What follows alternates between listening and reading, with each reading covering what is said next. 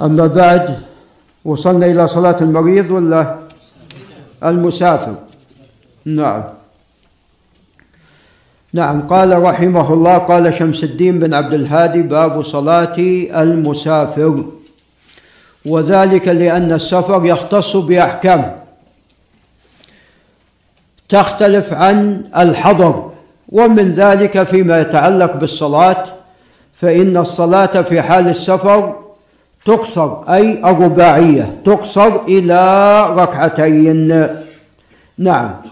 وكذا أيضا من رخص السفر هو الإفطار في الصيام. كما أن من رخص السفر المسح على الخفين لمدة ثلاثة أيام. كما أن من رخص السفر الجمع بين الصلاتين. فهذه آه، الأمور الأربعة كلها تتعلق بالسفر. نعم. قال عن عائشة رضي الله عنها قالت الصلاة أول ما فرضت ركعتين. الصلاة كان لها أحوال فأول ما فرضت ركعتين فأقرت صلاة السفر وأتمت صلاة الحضر. نعم. قال الزهري فقلت لعروة ما بال عائشة تتم؟ قال تأولت ما تأول عثمان رضي الله تعالى عنهما. متفق عليه. فإتمام عائشة كان ذلك بتأول منها كما تأول عثمان رضي الله تعالى عنه. وفي رواية أنها قالت إنه يا ابن أختي لا يشق علي. أي عندما سألها عروة بن الزبير قالت يا ابن أختي إنه لا يشق علي. ولا شك أن الأفضل هو القصر. الأفضل هو القصر. وقد ذهب بعض أهل العلم إلى وجوب القصر. وذلك لهذا الحديث أن أول ما فرضت الصلاة ركعتين فأقرت صلاة السفر. يعني أنها مفروضة ركعتين. ولكن ثبت عن الصحابة كما تقدم أن منهم من أتم وقد أتم عثمان بمحضر من الصحابة وذلك في في الحج. وقد أنكر عبد الله بن مسعود رضي الله عنه على عثمان الإتمام ومع ذلك تابعه فقالوا أنت تنكر عليه ومع ذلك تتابعه قال إن الخلاف شر. نعم. فدل هذا على أن عبد الله بن مسعود لا يرى أن ذلك فريضة أي القصر وإنما يراه أنه سنة سنة مؤكدة لأنه لو كان يراه فريضة لما أتم. وهذه عائشة أم المؤمنين أيضا قد أتمت في حال السفر فدل على أن ذلك ليس فريضة أي ركعتين أن القصر ليس فريضة بل هو الأفضل. قال وللبخاري عنها قالت فرضت الصلاة ركعتين ثم هاجر رسول الله صلى الله عليه وسلم ففرضت اربعا وتركت صلاه السفر على الأولى. نعم. وهذا يفيد أن الصلاة فرضت في مكة قبل الهجرة إلى المدينة بخلاف الزكاة والصيام والحج فإنها فرضت بعد أن هاجر صلى الله عليه وسلم إلى المدينة. وكان فرض الصلاة في الإسراء والمعراج والمشهور أن ذلك كان في السنة العاشرة. نعم. قال وعن عطاء عن عائشة رضي الله عنها أن النبي صلى الله عليه وسلم كان يقصر في السفر ويتم ويفطر. كان يقصر في السفر ويتم ويفطر ويصوم. رواه الدار قطني وقال إسناده صحيح وكلهم ثقات. هذا الحديث نعم رجاله ثقات إلا أنه معلول. وإنما الصواب في هذا الخبر أنه من فعل عائشة وليس من فعل رسول الله صلى الله عليه وسلم بل تواترت النصوص أنه صلى الله عليه وسلم لم يكن في حال السفر يتم البتة وإنما كان يقصر النصوص متواترة بذلك لم يتم ولو مرة واحدة بخلاف الصيام. فإنه صام صلى الله عليه وسلم وأفطر. وكان الغالب على حاله في السفر هو الصيام. كان الغالب على حاله والله أعلم في السفر هو الصيام. وقد ثبت أنه أفطر في بعض الأحيان كما سوف يأتينا بمشيئة الله.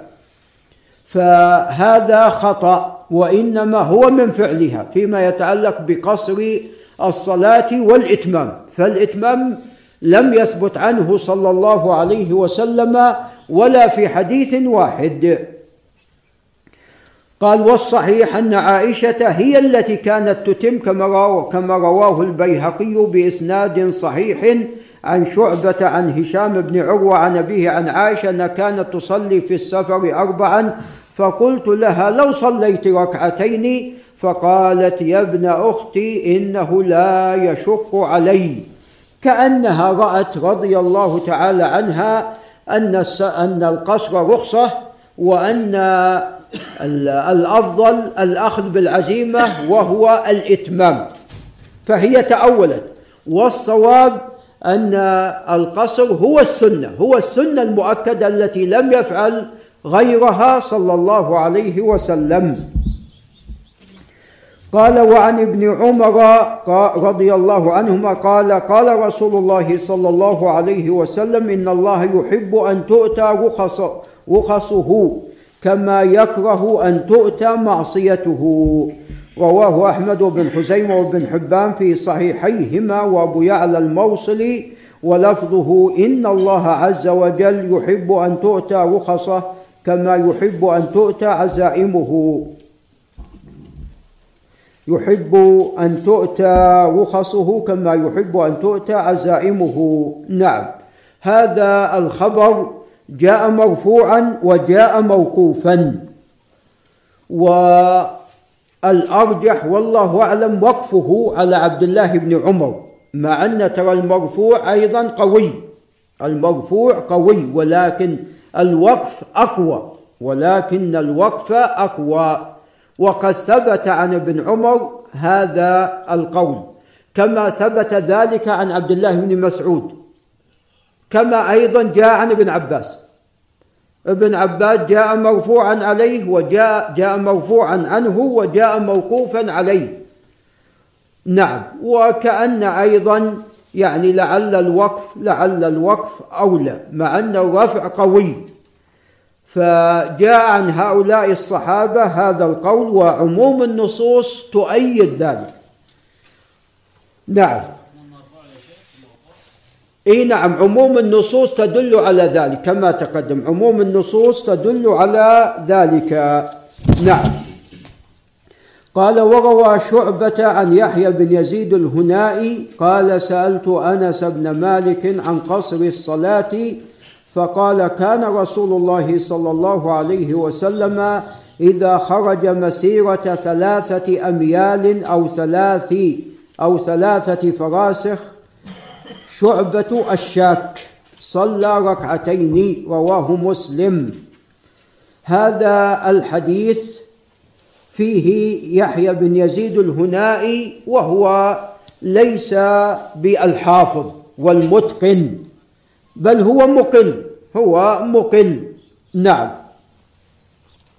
ولذا قال ابن عبد البر ليس هو ممن يوثق في ضبط مثل هذا الأصل. ممن يوثق به في ضبط مثل هذا الأصل. نعم. فهو رحمه الله ليس بالحافظ أو المتقن. فهو ليس بالمشهور. نعم. وإنما يعني اشتهر في هذا الحديث ليس بالمشهور بالثقة والإتقان. نعم. وهذا طبعا بالإضافة إلى الشك الذي وقع فيه. نعم. أن ثلاث أميال أو ثلاثة فراسة وطبعا قد اختلف في هذا الحديث. هل هذا منتهى سفره أو هذا ابتداء سفره؟ اختلف في فقه هذا الحديث. هل هو منتهى السفر؟ بحيث إذا خرج ثلاثة أميال أو ثلاثة فراشق قصر صلى الله عليه وسلم أو أن هذا مبتدأ السفر وأنه إذا خرج من المدينة حتى ولو لم يخرج كثيرا وإنما خرج ثلاثة أميال وهو ذاهب مثلا إلى مكة فإنه ماذا؟ فإنه يقصر والأقرب هو أنه يحمل على الصورة الثانية أنه ابتداء سفر أنه ابتداء سفر. وقد جاءت وقد جاء أكثر من آه، حديث عن أنس بن مالك. من رواية غير واحد عن أنس بن مالك أن الرسول صلى الله عليه وسلم كان يقصر في السفر بدون تحديد هالمسافة وأنه قصر في خروجه إلى مكة. جاء أكثر من رواية عن أنس بدون تحديد أن الرسول عليه الصلاة والسلام كان يقصر في خروجه عندما سافر إلى مكة. نعم وقد قال ابن كثير أن ذا الحليفة يبعد ثلاثة أميال عن المدينة. طبعا الآن ذو الحليفة داخل ضمن المدينة أبيار علي لكن كان فيما سبق هو خارج المدينة فيقول كان يبعد ثلاثة أميال. هذا ذكر ابن كثير وغيره ذكر ستة أميال. فالذي يبدو والله أعلم أن إن صح هذا آه، اللفظ يقصد أنس هو أنه عندما خرج إلى ذي الحليفة وأحرم قصر ماذا؟ قصر الصلاة ورجع إلى المدينة ولا واصل سيرة إلى مكة واصل سيرة إلى مكة ولذا المسافر من حين يخرج من بلده من حين يخرج من بلده وحضرت الصلاة مثلا خلاص يترخص برخص ماذا؟ برخص السفر. من حين يخرج من بلده يترخص برخص السفر. وقد ذكر البخاري عن علي رضي الله عنه أنه قصر الصلاة. نعم. فقالوا هذه البصرة هذا خص البصرة. قال إلى الآن يعني لم نصل إليها. فبما أنك خرجت من المدينة أو أنت مقبل على المدينة على مدينتك ولكن إلى الآن لم تصل إليها وحضرت الصلاة فإنه يحق لك ماذا؟ أن تقصر تترخص برخص السفر ولا تنق ولا ينقطع حكم السفر حتى تصل إلى ماذا؟ تصل إلى المدينة فهذا الحديث الأقرب أنه محمول على أن ذلك ابتداء سفر وأنه سوف ماذا؟ يواصل ويستمر سوف يستمر في سفره. قال وعن العلاء بن الحضرمي رضي الله عنه أن الرسول صلى الله عليه وسلم قال مكث المهاجر بعد قضاء نسكه ثلاثا. أنتم تعلمون أن الرسول صلى الله عليه وسلم هاجر من مكة إلى المدينة وهاجر كثير من أصحابه أيضا إلى المدينة. نعم. فعندنا الأنصار وعندنا المهاجرون. نعم. وعندنا من؟ نعم عندنا من أسلم بعد الفتح عندما انقضت الهجرة من من مكة إلى المدينة. فعندما هاجر عليه الصلاة والسلام إلى المدينة وهاجر أيضا آه، جمع من صحابته تركوا ذلك تركوا بيوتهم وأموالهم وتركوا ذلك لله ولرسوله. عفوا تركوا ذلك لله سبحانه وتعالى. تركوا ذلك لله عز وجل. فلذا يعني الأولى ماذا؟ ألا يرجعوا. الأولى عندما هاجروا لله عز وجل حتى تستمر هذه الهجرة بقوا في ماذا؟ بقوا في المدينة. وقال عندئذ عليه الصلاة والسلام أن المهاجر إذا جاء إلى مكة فإن له الحق أن يبقى ماذا؟ ثلاثة أيام بعد قضاء نسكه. أنت عندك حج حجيت والحج قد يأخذ أسبوعين ثلاث أو أكثر. ممكن أنت تخرج من شوال تخرج في شهر شوال أو في ذي القعدة أو في بداية ذي الحجة. المهم انتهيت من النسك في اليوم الثالث عشر من ذي الحجة. لك الحق أن تبقى ماذا؟ ثلاثة أيام. نعم. وأما ما زاد على ثلاثة أيام بعد قضاء النسك فلا يجوز. فحتى تستمر الهجرة التي وقعت. هم قد هاجروا لله عز وجل وتركوا من تركوا من الأموال والأولاد والضياع والبيوت والأقارب. هاجروا لله عز وجل. فحتى تستمر هذه الهجرة بقوا في مهاجرهم حتى توفى الله عز وجل رسوله صلى الله عليه وسلم ومن شاء. نعم. ولذا ابن عباس رجع إلى مكة. ابن عباس رجع إلى مكة لأنه ليس من ماذا؟ ليس من المهاجرين. بل كان من المستضعفين هو مع أمه كما ذكر رضي الله عنه. فبقوا إلى أن فتحت مكة. عندما فتحت مكة جاءوا جاء ابن عباس إلى المدينة.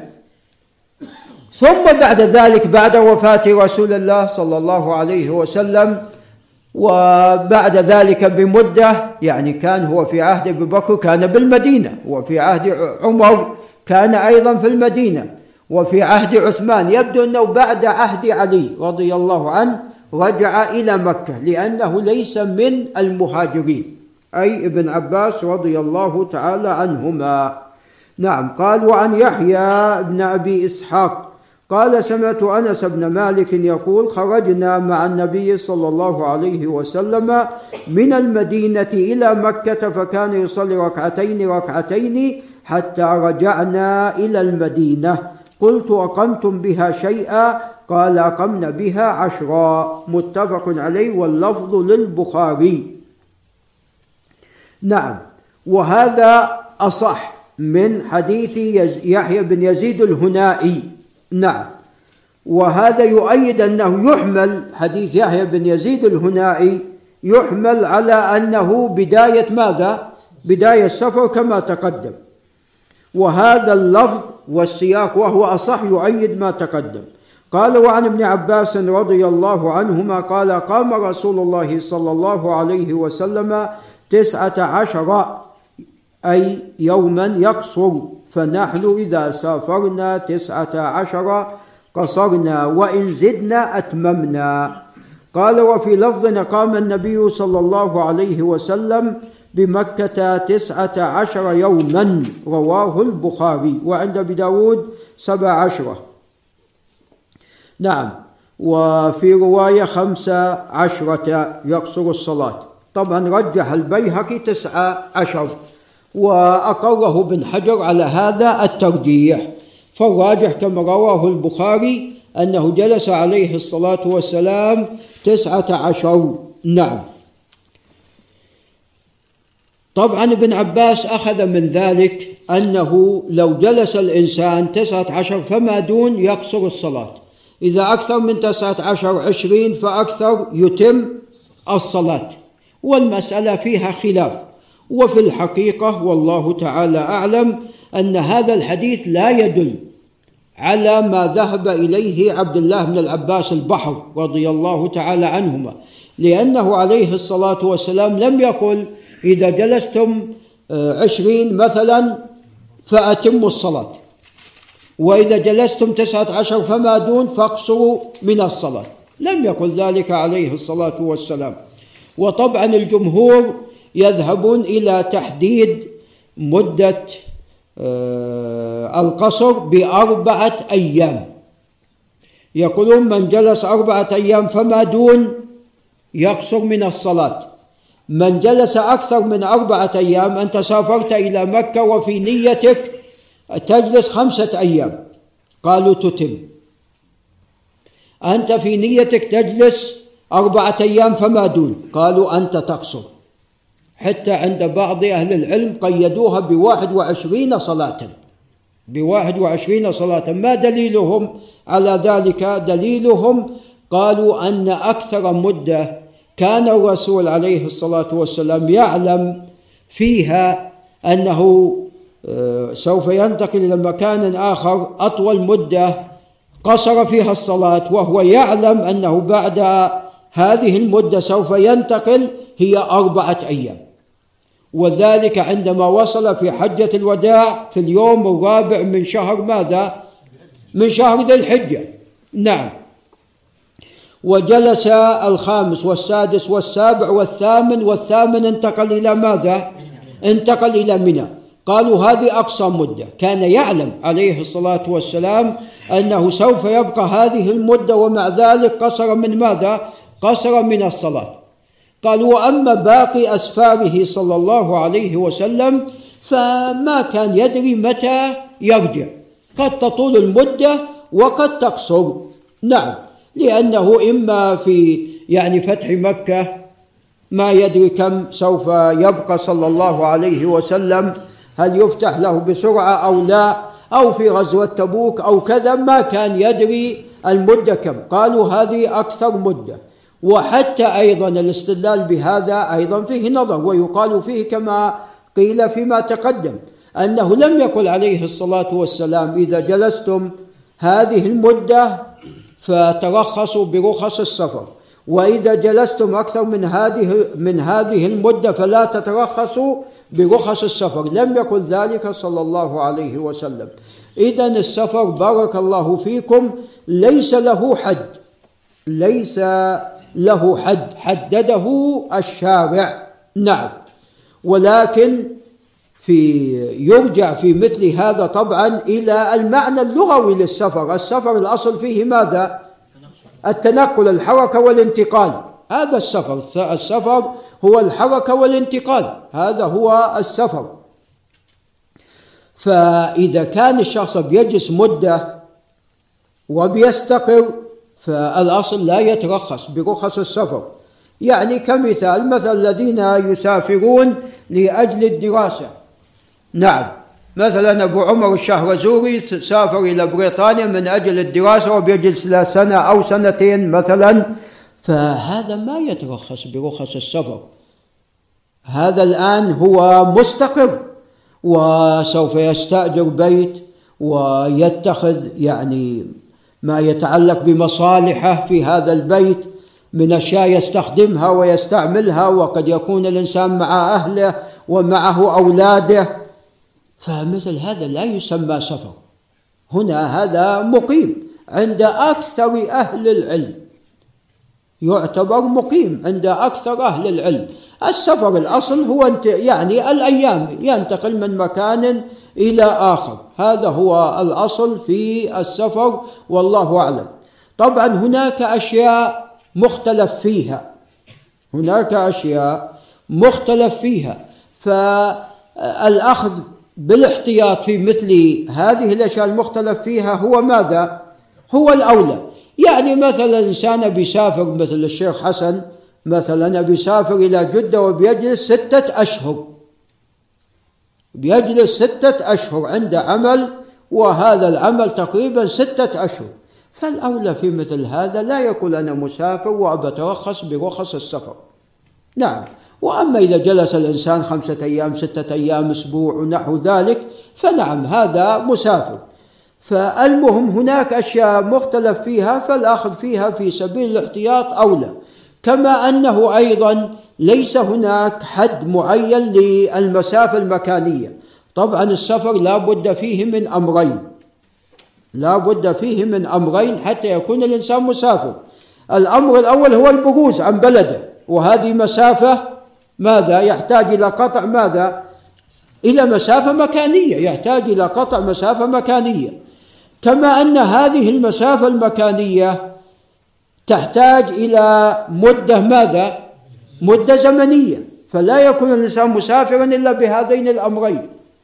قطع مسافة مكانية ومد وبمدة ماذا؟ زمنية. نعم. أقصر مسافة قصر فيها من كان مع رسول الله صلى الله عليه وسلم هم أهل مكة. عندما خرجوا معه إلى منى وذلك في حجة الوداع. فتعلمون منى قريبة من مكة. ومع وقد قصر صلى الله عليه وسلم. صلى صلاة الظهر والعصر والم... وعفوا والعشاء قصرا. وجلس إلى أن صلى الفجر ثم بعد ذلك انتقل من منى. وذهب إلى عرف وصلى الظهر والعصر. نعم نزل بنمرة ثم صلى الظهر والعصر عليه الصلاة والسلام بعرفة. صلى عفوا بعرنة. صلى بعرنة ثم دخل عرفة بعد أن صلى الظهر والعصر. وجمع عليه الصلاة والسلام في عرنة وجمع أهل مكة معه. وعندما ذهب إلى مزدلفة أيضا جمع بين المغرب والعشاء وجمع أهل مكة معه. هذه هذه أقصر مسافة مكانية. لكن هذه المسافة المكانية كان فيها مدة ماذا؟ زمنية. فتقريبا أهل مكة يعني تقريبا أربعة أيام. وهم ماذا؟ ينتقلون. انتقلوا معه إلى منى. ثم باتوا. وبعد المبيت انتقلوا إلى ماذا؟ إلى عرفة. وجلسوا إلى مغيب الشمس. ثم انتقلوا إلى مزدلفة. وباتوا. ثم بعد ذلك رموا الجمرة بمنى. ثم ذهبوا وطافوا. وسعوا. ثم رجعوا إلى ماذا؟ إلى منى. إلى اليوم الثاني عشر. من تعجل؟ وبقي عليه الصلاة والسلام إلى اليوم ماذا؟ إلى اليوم الثالث عشر. فهذه مدة فهذه نعم مدة زمنية. هذه تقريبا إلى اليوم الثالث عشر أو إذا قلنا إلى اليوم الثاني عشر الثامن والتاسع والعاشر والحادي عشر والثاني عشر خمسة أيام تقريبا. فأحيانا الإنسان يقطع مسافة قصيرة ولكن بمدة ماذا؟ بمدة طويلة. فهنا يكون مسافرا. بخلاف ما لو قطع المسافة بوقت قصير ورجع بسرعة فهذا لا يكون. يعني لو أن أهل مكة خرجوا إلى عرفة ورجعوا في نفس يعني ساعة وصلوا إلى عرفة ورجعوا بعد ساعتين. هل يكونون مسافرين في هذه الحالة؟ والله أعلم لا يكونون مسافرين. فعندنا المسألة تنقسم إلى أربعة أقسام. إما أن يكون هناك مسافة مكانية ومدة ماذا؟ زمنية. أنت مثلا ذهبت إلى مصر ذهب الشيخ الإسلام إلى مصر وجلس أسبوع. هذه الآن مسافة مكانية ومدة زمنية. هذا بالاتفاق مسافر. هنا سافر إلى مصر هذا مسافر. عكس ذلك مسافة قصيرة وبمدة ماذا؟ بمدة قصيرة عكس الأولى. مسافة قصيرة ومدة أيضا قصيرة. هذا بالاتفاق ليس ليس مسافر. هذا بالاتفاق ليس مسافرا. أنت خرجت الآن من أهل الرياض خرجت الإتمامة وين محمد العبد الله راشد نعم خرج الإتمامة وتقهوى وجاء ما, ما غير مسافر. هذه الإتمامة هذا نعم غير مسافر. نعم. هذا القسم الثاني. القسم الثالث بارك الله فيكم تكون المسافة المكانية قصيرة ولكن بمدة طويلة. بمدة طويلة. هذا اللي ضربنا عليه مثال في حجة الوداع. فهنا يقصر يترخص برخص السفر ولا ما يترخص؟ يترخص برخص السفر. عكس ذلك أن تكون المسافة طويلة بمدة قصيرة مثل ما يحصل الآن بالطائرات. أنت تسافر إلى جدة ساعة وترجع. هذه أيضا قال بعض أهل العلم من المعاصرين لا تقصر. هذه الأقرب أن تقصر. تقول بسافر إلى جدة من الرياض إلى جدة سفر هذا. وإلا لو قلنا أن هذا ليس بسفر إذا أبو يحيى يذهب إلى كوسوفا في أوروبا ويعني بنفس اليوم ممكن ماذا؟ ممكن أن يرجع. بنفس اليوم ممكن أن يرجع. كيف واحد يذهب إلى أوروبا ويقول أنا غير مسافر؟ هذا سفر لا شك هذا سفر. نعم. فالمسألة صورها هذه الأقسام الأربعة. طبعا قال بعض أهل العلم كما هو مذهب الإمام مالك قالوا إن الصحابة الذين من أهل مكة وقصروا وجمعوا بين الصلاتين مع الرسول عليه الصلاة والسلام أن هذا الجمع والقصر ليس من أجل السفر وإنما من أجل النسك من أجل النسك وهذا في النفس منه شيء. وللشيخ عبد الله بن سليمان المنيع له بحث جميل مطبوع هذا البحث له بحث في هذه المسألة وهو أيضا يذهب إلى ما ذهب إليه المالكية ويقول أن هذا من أجل النسك وعنده عنده وقد ذكر هذا في بحثه أن لو يعني واحد حج وجاء أخذ يبيت كما هو كما يفعل الحجاج الآن في أيام منى يبيت أين؟ بالعزيزية. أو يبيت مثلا يذهب إلى منى عفوا يذهب إلى منى يبيت في منى وفي النهار أين؟ وفي النهار في العزيزية. يقول ذكره أن لو أهل مكة نعم رجعوا في النهار إلى بيوتهم بمكة. وبالليل يذهبون إلى ماذا؟ إلى منى للبيات يقول حتى صلاة الظهر والعصر وهم بمكة يقصرون. وهذا فيه نظر. هذا ما يعني هو يعني بحثه كان بحث جميل وذكر من الأدلة ويعني القول بهذا فيه قوة.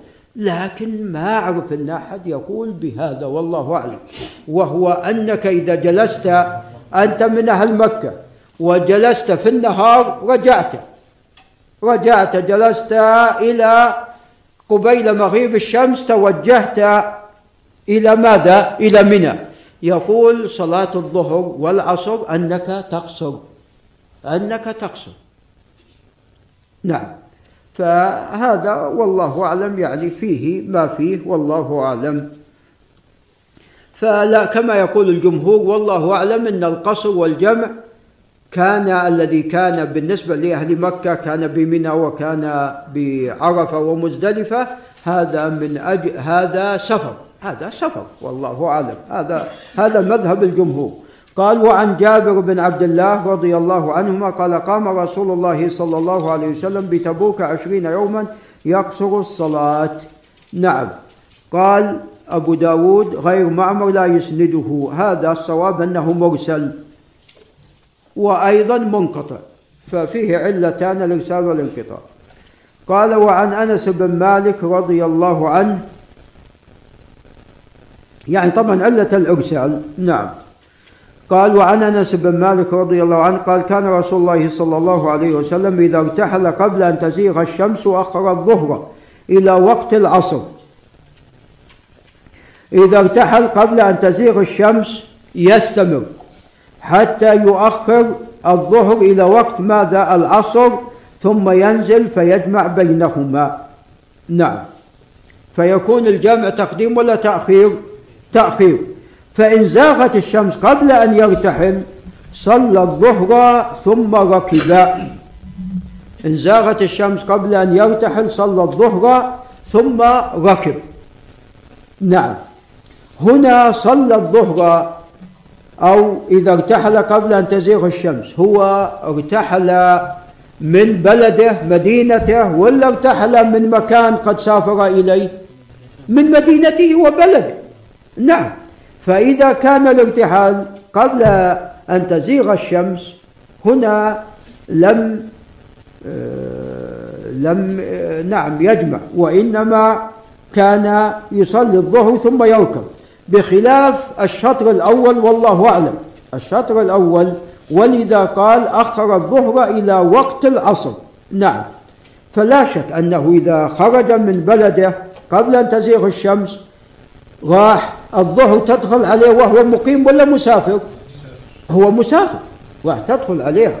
ارتحل قبل أن تزيغ الشمس. فسوف تدخل يدخل عليه وقت الظهر وهو مسافر. فماذا يفعل عليه الصلاة والسلام؟ يؤخر الظهر إلى العصر. فينزل ويجمع بينهما. والغالب على حاله عليه الصلاة والسلام جمع التأخير. إلا في عرفة. فإنه جمع جمع تقديم صلى الله عليه وسلم. ولذا قال بعض أهل العلم أن بالنسبة لجمع التقديم أو التأخير هذا يعني كل مسافر على حسب حاله. إن كان الأولى له الأرفق به أن يجمع جمع تقديم جمع وإلا جمع جمع تأخير. نعم. قال وعنه كان رسول الله صلى الله عليه وسلم إذا كان في سفر. فزالت الشمس صلى الظهر والعصر جميعا ثم ارتحل. الصواب ماذا؟ الصواب ما جاء في الرواية السابقة المتفق عليها. هذه رواها ابو نعيم في المستخرج على مسلم ثم قال رواه مسلم. قال المصنف ولم يروه بهذا اللفظ وإنما لفظه كان إذا أراد أن يجمع بين الصلاتين في السفر أخر الظهر حتى يدخل أول وقت العصر ثم يجمع بينهما. فاللفظ الذي ذكره ابو نعيم لفظ شاذ والصحيح ما تقدم في الرواية التي قبلها وما وفي الرواية التي بعدها التي ذكرها المصنف وهي لفظ مسلم. قال وعن نافع أن ابن عمر رضي الله عنهما كان إذا جد به السير جمع بين المغرب والعشاء بعد أن يغيب الشفق. ويقول إن الرسول صلى الله عليه وسلم كان إذا جد به السير جمع بين المغرب والعشاء متفق عليه. نعم. فهذا أيضا جمع تقديم ولا تأخير؟ جمع تأخير. قال ورواه أبو داود من رواية محمد بن فضيل بن غزوان الضبي عن أبيه عن نافع وعبد الله بن واقد أن مؤذن ابن عمر قال الصلاة قال لعبد الله بن عمر الصلاة قال سر سر حتى إذا كان قبل غروب الشفق نزل وصلى المغرب ثم انتظر حتى غاب الشفق حتى غاب الشفق فصلى العشاء. هذا لا يصح. والله أعلم اللفظ الأول هو ماذا؟ هو الأصح. اللفظ الأول هو الأصح. ومحمد بن فضيل وإن كان ثقة وتوفي عام 95 و100 وخرج له البخاري ولكن له بعض الأوهام. حمك الله.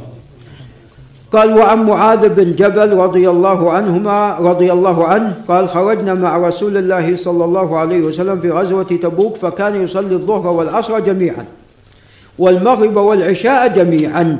نعم. إذا السنة في حال السفر هو الجمع ومع القصر. اللهم إلا إذا كنت نازلا فهنا تقصر وأما الجمع فيجوز لك أن تجمع ولكن الأولى أنك ماذا؟ أنك نعم تقصر فقط لا تجمع. كما فعل عليه الصلاة والسلام عندما خرج في حجة الوداع من انتقل من مكة إلى إلى منى فصلى الظهر في وقتها. قصرا. والعصر في وقتها ماذا؟ قصرا. والمغرب في وقتها والعشاء في وقتها قصرا. نعم. ولكن لو جمعت فقد ثبت أنه عليه الصلاة والسلام جمع وهو نازل. نعم. قال وعن ابن عباس رضي الله عنهما أن النبي صلى الله عليه وسلم صلى بالمدينة سبعا وثمانية. سبعا أي المغرب والعشاء وثمانيا أي الظهر والعصر. قال متفق عليه. ولمسلم جمع رسول الله صلى الله عليه وسلم بين الظهر والعصر والمغرب والعشاء بالمدينة في غير خوف ولا مطر. ولفظ الصحيحين من غير خوف ولا ولا سفر. قال قلت لابن عباس لما فعل ذلك؟ قال كي لا يحرج أمته. وفي لفظ من غير خوف ولا سفر. وقد تكلم ابن سريج في قوله ولا مطر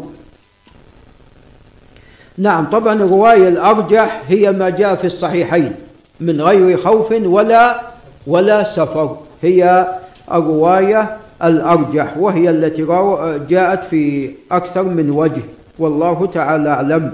نعم فهذا الحديث يعني بينه ابن عباس رضي الله عنهما عندما سئل لماذا فعل ذلك؟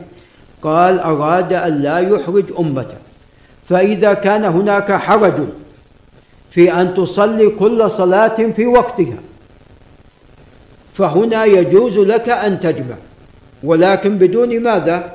بدون قصر. هذه إذا كنت في الحضر في السفر نعم لكن إحنا الآن نتكلم في الحضر. مثل ماذا؟ مثل المرض. مثل المطر. عبد الله بن عمر قال نافع عنه كان عبد الله بن عمر إذا جمع أهل المدينة في الليلة المطيرة جمع ماذا؟ جمع معهم. جمع معهم. فالجمع في المطر هذا أيضا جائز. طبعا يعني لم يثبت أن الرسول عليه الصلاة والسلام جمع من أجل المطر. ولكن هذا ثبت عن ماذا؟ عن الصحابة. وحديث ابن عباس هذا أيضا يؤيد ذلك. وإنما ماذا كان يفعل عليه الصلاة والسلام؟ يقول صلوا في ماذا؟ في رحالكم. يأمر المنادي صلوا في الرحال. يأمر المنادي أن يصلوا في الرحال. نعم ولكن يجوز الجمع من أجل من أجل المطر كما تقدم في الليلة المطيرة. نعم كذا أيضا يعني في حال الغبار الشديد. طبعا بعض هذه حصل عندنا قبل سنوات يمكن تذكرون. فهناك من جمع. فنقل عن بعض أفاضل أهل العلم أنهم أنكروا ذلك. وهذا الإنكار فيه نظر. هم يرون الجمع من أجل المطر والغبار الشديد أشد. الغبار الشديد أشد الناس يستبشرون بالمطر. بينما الغبار الناس يعني هناك من يتعذب نعم. فهم يقولون بالجمع من أجل المطر فمن باب أولى الجمع من أجل الغبار الشديد. نعم. أيضا هم يقولون بجمع المرض. والرسول عليه الصلاة والسلام في مرضه الذي توفاه الله فيه لم ينقل أنه جمع. بل كان يقول صلى الناس صلى الناس نعم قالوا ينتظرونك. فلم ينقل أنه جمع صلى الله عليه وسلم. وعندما دخل يأتينا في الاستسقاء عندما دخل الأعرابي قال هلك الكراع وكذا وكذا فدعا استسقى عليه الصلاة والسلام. فاستمر المطر لمدة ماذا؟ مدة أسبوع. ولم ينقل أنه جمع أيضا صلى الله عليه وسلم. لم ينقل أنه جمع عليه الصلاة والسلام. نعم. فهل هم يقولون بهذا؟ فهي نعم. فإذا الجمع من أجل الغبار الشديد. هذا نعم مشروع. هذا مشروع والله أعلم. هذا جائز. هذا عفوا هذا جائز والله أعلم. فولذا يقول الإمام بن تيمية أن مذهب الإمام أحمد من أوسع المذاهب في مسألة الجمع حتى أنهم أجازوا آه، مثلا للفران صاحب الفرن إذا خشي من احتراق خبزه أنه ماذا؟ أنه يجمع ومثلا الطبيب عنده عملية عملية تستغرق أربع ساعات خمس ساعات فأيضا يجمع قبل أن يدخل إلى العملية يجمع أو إن كانت الضحى مثلا راح يؤخر الظهر إلى العصر في مثل هذه الحالة. فأيضا يجوز له أن يجمع في مثل هذه الحالة. المرأة مثلا إذا كانت مصبية عندها أولاد كثيرين وقد تتعب فإذا احتاجت إذا احتاجت تجمع بين ماذا؟ بين الصلاتين. إذا احتاجت إذا إلى ذلك أيضا تجمع بين الصلاتين. نعم.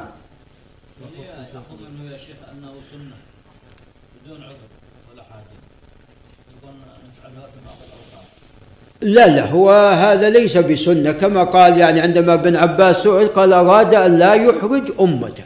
نعم أنت إذا كان هناك حاجة داعي تجمع مثل أنت الآن في أنت في الرياض وكنت في في ماسك الخط وزحمة ومعك أهلك ويصعب دخل وقت المغرب ويصعب عليك التوقف يصعب عليك التوقف. فهنا والله أعلم لا بأس بالجمع في هذه الحالة. ويا أيها الإخوة لعل يعني نترك بعض الأسئلة حتى ننتهي. نعم. قال وروى الطحاوي من رواية الربيع بن يحيى الأسناني والربيع لا بأس به لكن له أوهام وهذا الحديث مما أنكر عليه. هذا الحديث مما أخطأ فيه. قال عن الثوري عن ابن المنكدر عن جابر إلى آخره. هذا خطأ. الصواب أنه من حديث من؟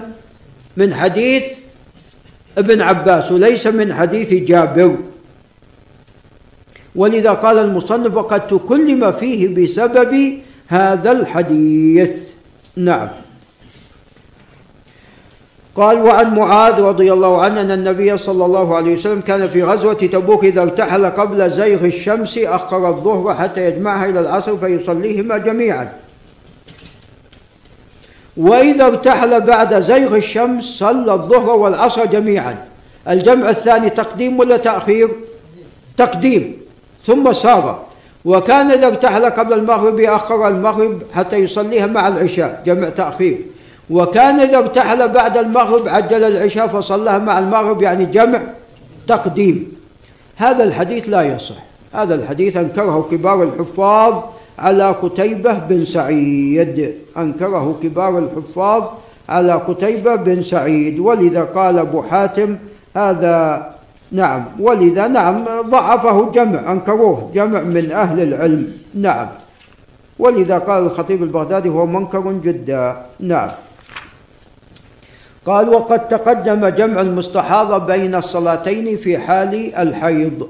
نعم إذا احتاجت المستحاضة إلى الجمع نعم فلا بأس أن تجمع. نعم. طبعا جاء في رواية في حديث ابن عباس السابق أنه جمع جمعا صوريا وهذا وقع عند النسائي. هذا وقع عند النسائي من حديث قتيبة عن سفيان بن عيينة. أخر الأولى وقدم الثانية ولكن هذا غير صحيح بل جمع جمعا حقيقيا. قال باب صلاة الخوف. نعم صلاة الخوف لها أحكام تخصها. نعم وهذا من يسر الشريعة ومن ومن يعني المصلحة التي جاءت بها الشريعة وأنها لم تترك شاذة ولا فاذة. نعم فجعلت لكل شيء حكم. فلا شك أن الخوف ليس مثل حالة ماذا؟ مثل حالة الأمن. الخوف ليس مثل حالة الأمن. إذا كان السفر ليس مثل مثل حال الحضر فمن باب أولى الخوف ليس مثل حال الأمن والطمأنينة. فلذا الصلاة في حال آه، الخوف لها أحكام تخصها ومن ذلك أنها نعم تخصها يعني بأمرين. بقصر آه، الصلاة بقصر ركعاتها وبقصر أركانها وبسقوط بعض شروطها. مثل مسألة استقبال القبلة مثل مسألة استقبال القبلة. وهذه أيضا في السفر. لكن في حال ماذا؟ في حال النافلة. في حال النافلة. فرخص السفر خمسة. رخص السفر خمسة. كما تقدم قصر الصلاة رباعية الجمع بين الصلاتين المسح على الخفين آه، نعم ثلاثة أيام بلياليهن بعد الإفطار في الصيام والخامس فيما يتعلق بسقوط استقبال القبلة في حال ماذا؟ في حال النافلة هل هناك أمر سادس؟ نعم قال وعن صالح طبعا جاء عدة صور لصلاة الخوف. ولذا قال الإمام أحمد وغيره كلها قد صحت هذه الصور. نعم. فكلها مشروعة أنك تؤدي صلاة الخوف. نعم. بهذه الصور التي جاءت. نعم. وصلاة الخوف فيها القصر أكثر من السفر. فيها القصر أكثر من السفر. وسوف يأتينا أن أنه تصلى صلاة الخوف ركعة ماذا؟ ركعة واحدة. تصلى ركعة واحدة. قال وعن صالح بن خوات عمن صلى مع رسول الله صلى الله عليه وسلم يوم ذات الرقاع صلاة الخوف أن طائفة صفت معه. وطائفة وجاه العدو يقسمون المقاتلون أو المسلمون إلى قسمين. قسم يصلي معه وقسم يواجه العدو. قال فصلى بالذين معه ركعة ثم ثبت قائما عليه الصلاة والسلام وأتموا لأنفسهم. هنا اقتدوا بالإمام ولا كل واحد يتم ركعة لنفسه؟ كل واحد يتم ركعة لنفسه. كل واحد منهم يتم يتم ركعة لنفسه. نعم. وأتموا لأنفسهم ثم انصرفوا وصفوا وجاه العدو. صلاتهم انتهت ولا ما انتهت؟ انتهى وباقي عليه الصلاة والسلام قائم. وجاءت الطائفة الأخرى فصلى بهم الركعة التي بقيت. ثم ثبت جالسا وأتموا لأنفسهم. ثم سلم بهم. بقي جالسا ينتظرهم. فأتوا بركعة ثم سلم فسلموا معه. عليه الصلاة والسلام. الأولون دخلوا معه أدركوا تكبيرة الإحرام. وأتوا بركعة ثم أكملوا لأنفسهم الركعة الثانية. القسم الثاني أدركوا الركعة الثانية وأتموا أدركوا الركعة الثانية معه بالنسبة له عليه الصلاة والسلام. وأتوا هم بالركعة الباقية لهم. وانتظرهم فسلم فسلموا معه. نعم.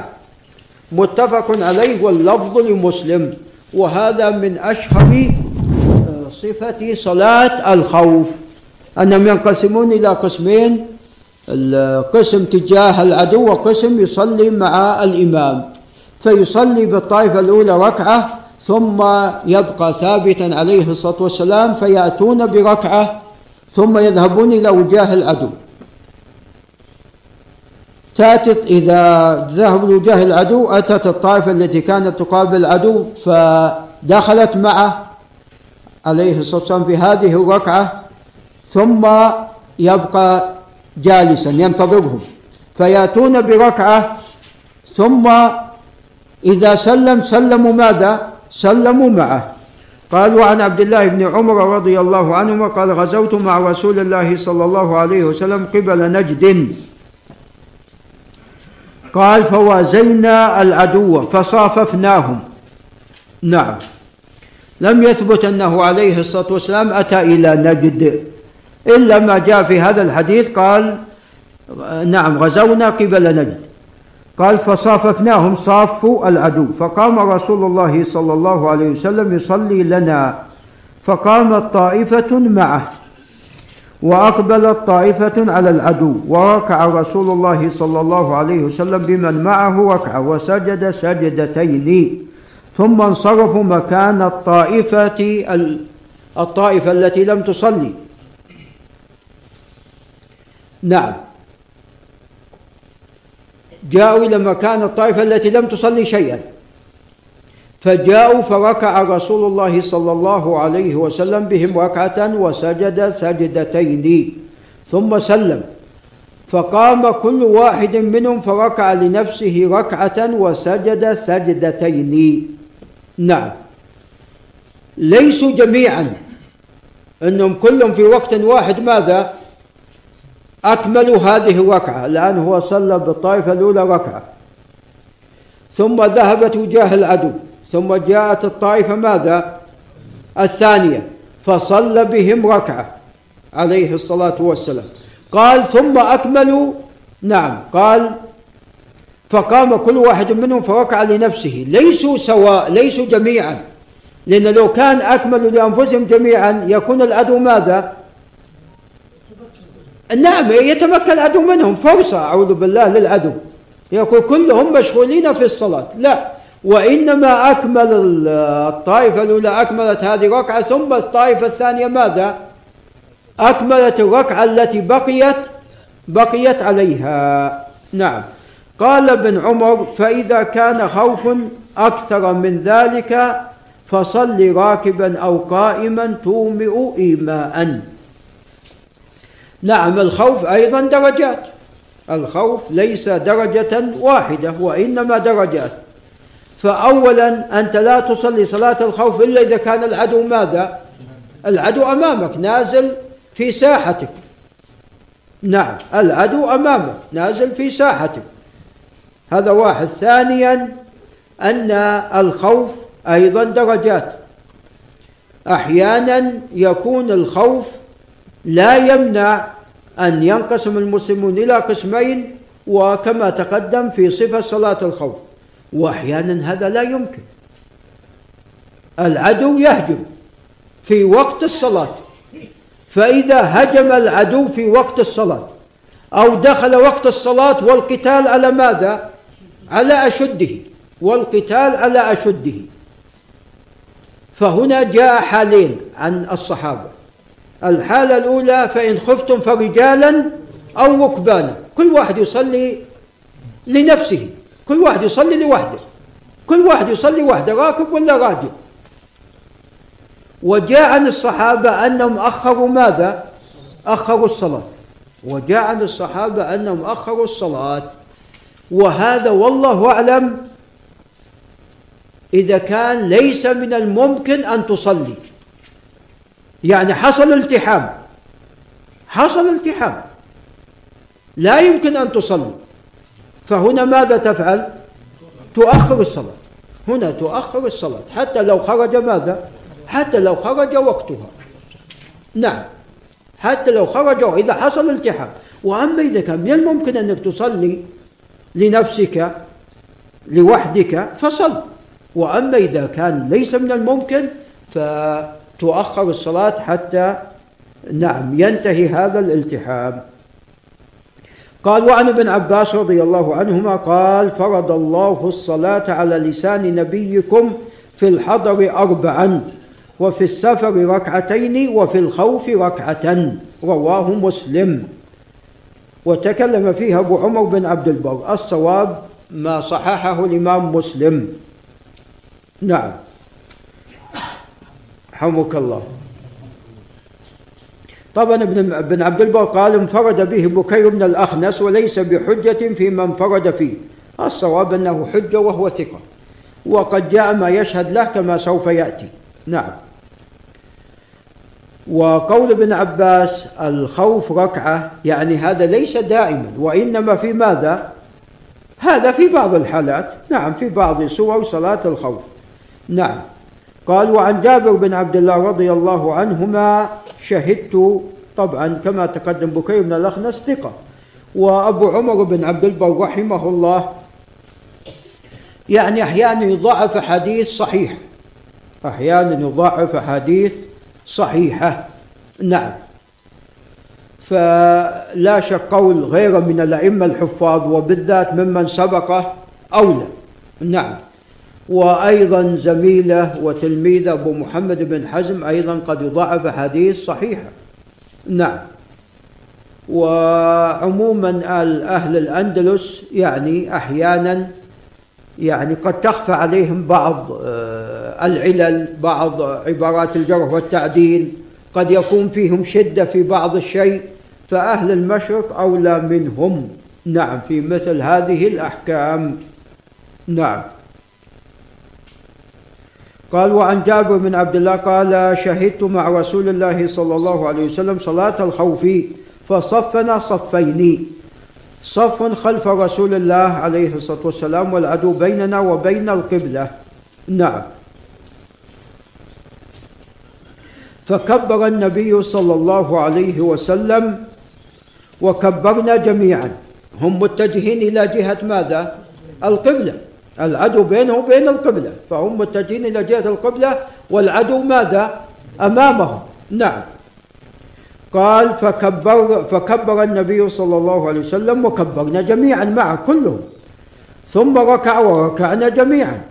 ثم رفع رأسه من الركوع ورفعنا جميعا أيضا. ثم انحدر بالسجود والصف الذي يليه. فقط. وقام الصف المؤخر في نحو العدو. باقي الصف المؤخر مقابل العدو. نعم. قال فلما قضى النبي صلى الله عليه السجود صلى الله عليه وسلم السجود وقام الصف الذي يليه انحدر الصف المؤخر هنا الصف الأول انتهى من السجود فقام. صار مقابل ماذا؟ مقابل العدو. الصف المؤخر هنا نعم سجدوا. نعم سجدوا لأنهم كلهم جميعا إلى الركوع إلى الرفع من الركوع. السجود هم اختلفوا. ما أقول اختلفوا؟ لا. وإنما الصف الأول تجاه العدو سجدوا ثم وقفوا تجاه العدو. الصف المؤخر هنا سجد. نعم. قال انحدر الصف المؤخر بالسجود وقاموا ثم تقدم الصف المؤخر وتأخر الصف المقدم. ما الحكمة في ذلك؟ حتى يساوي بين ماذا؟ بين الجميع بين الصفين. نعم الصف الأول في الأول هم خلفه وسجدوا وأكملوا ركعة. ثم تأخروا وتقدم ماذا؟ الصف المقدم بعد أن أكملوا سجودهم وانتهوا هنا كلهم قد أتوا بالسجود أتوا بالركعة الأولى. تقدم الصف المؤخر وتأخر الصف المقدم. نعم. قال ثم ركع النبي صلى الله عليه وسلم وركعنا جميعا ثم رفع رأسه من الركوع ورفعنا جميعا ثم انحدر بالسجود. والصف الذي يليه الذي كان مؤخرا في الركعة الأولى. وقام الصف المؤخر الذي كان مقدما في نحور العدو. فلما قضى النبي صلى الله عليه وسلم السجود والصف الذي يليه انحدر الصف المؤخر بالسجود فسجدوا ثم سلم النبي صلى الله عليه وسلم وسلمنا جميعا. نعم. فابتدأوا بالصلاة جميعا وانتهوا أيضا جميعا. نعم. ولكن في أثناء الصلاة كان هناك ماذا؟ نعم تقديم وتأخير. في أثناء الصلاة تقديم وتأخير. وأما البداية جميعا والانتهاء أيضا جميعا. وأنظروا إلى هذا النظام. يعني هذا شيء عجيب. الآن العدو في اتجاه القبلة. نعم. لكن يعني يعني قد يكون الإنسان في حال العدو يعني قد يخاف يقول مثلا الصلاة بعدين. خلينا ننتهي من العدو بعدين ماذا؟ وبعدين نصلي. لا وهذا كله يدل على أهمية أولا الصلاة وأهمية أداء الصلاة في ماذا؟ في وقتها وجماعة. نعم.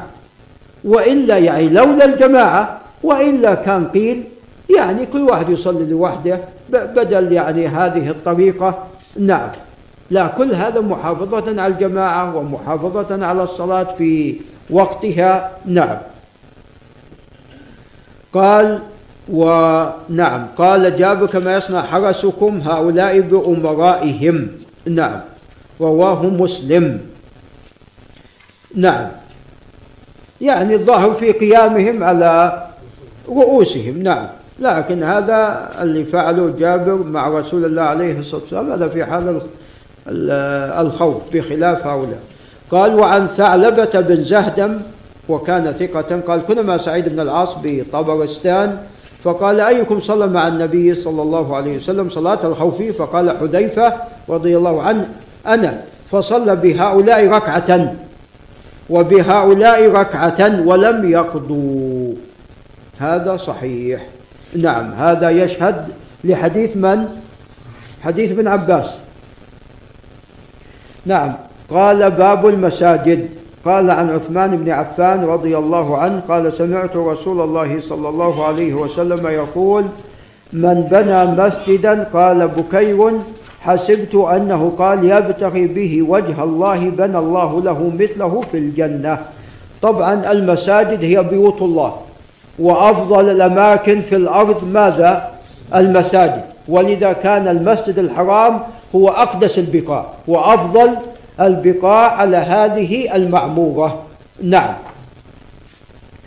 والمساجد تنقسم إلى قسمين. القسم الأول المسجد المبني والثاني أي مكان يصلى فيه يسمى ماذا؟ يسمى مسجد. والمقصود هنا القسم الأول المساء الأماكن المهيئة للصلاة. الأماكن المهيئة للصلاة. نعم. هذا هو المقصود التي موقوفة للصلاة ومبنية ومهيئة للصلاة وهذه لها أحكام لها حرمتها ولها أحكامها. فلذا أهل العلم عندما الذين ألفوا في السنة يبوبون باب المساجد فالمساجد لها حرمتها ولها أحكام تختص بها. نعم. أولا في الحث على بناء المساجد. فمن أفضل الأعمال أن الإنسان يبني مسجد. ولذا قال عليه الصلاة والسلام إن من فعل ذلك من بنى. نعم من بنى من بنى مسجدا يبتغي به وجه الله بنى الله له مثله في الجنة. نسأل الله من فضله. نسأل الله من فضله. نسأل الله أن يوفقنا وإياكم إلى بناء المساجد. قال وعن عائشة رضي الله تعالى عنها قالت أمر رسول الله صلى الله عليه وسلم ببناء المساجد في الدور وأن تنظف وتطيب. هذا الصواب أنه مرسل. الصواب أنه ماذا؟ مرسل. هذا هو الصواب. طبعا وتعلمون أن من أهمية المساجد أن الرسول عليه الصلاة والسلام أول ما هاجر إلى المدينة بنى ماذا؟ بنى المسجد. أول ما هاجر إلى المدينة بنى المسجد.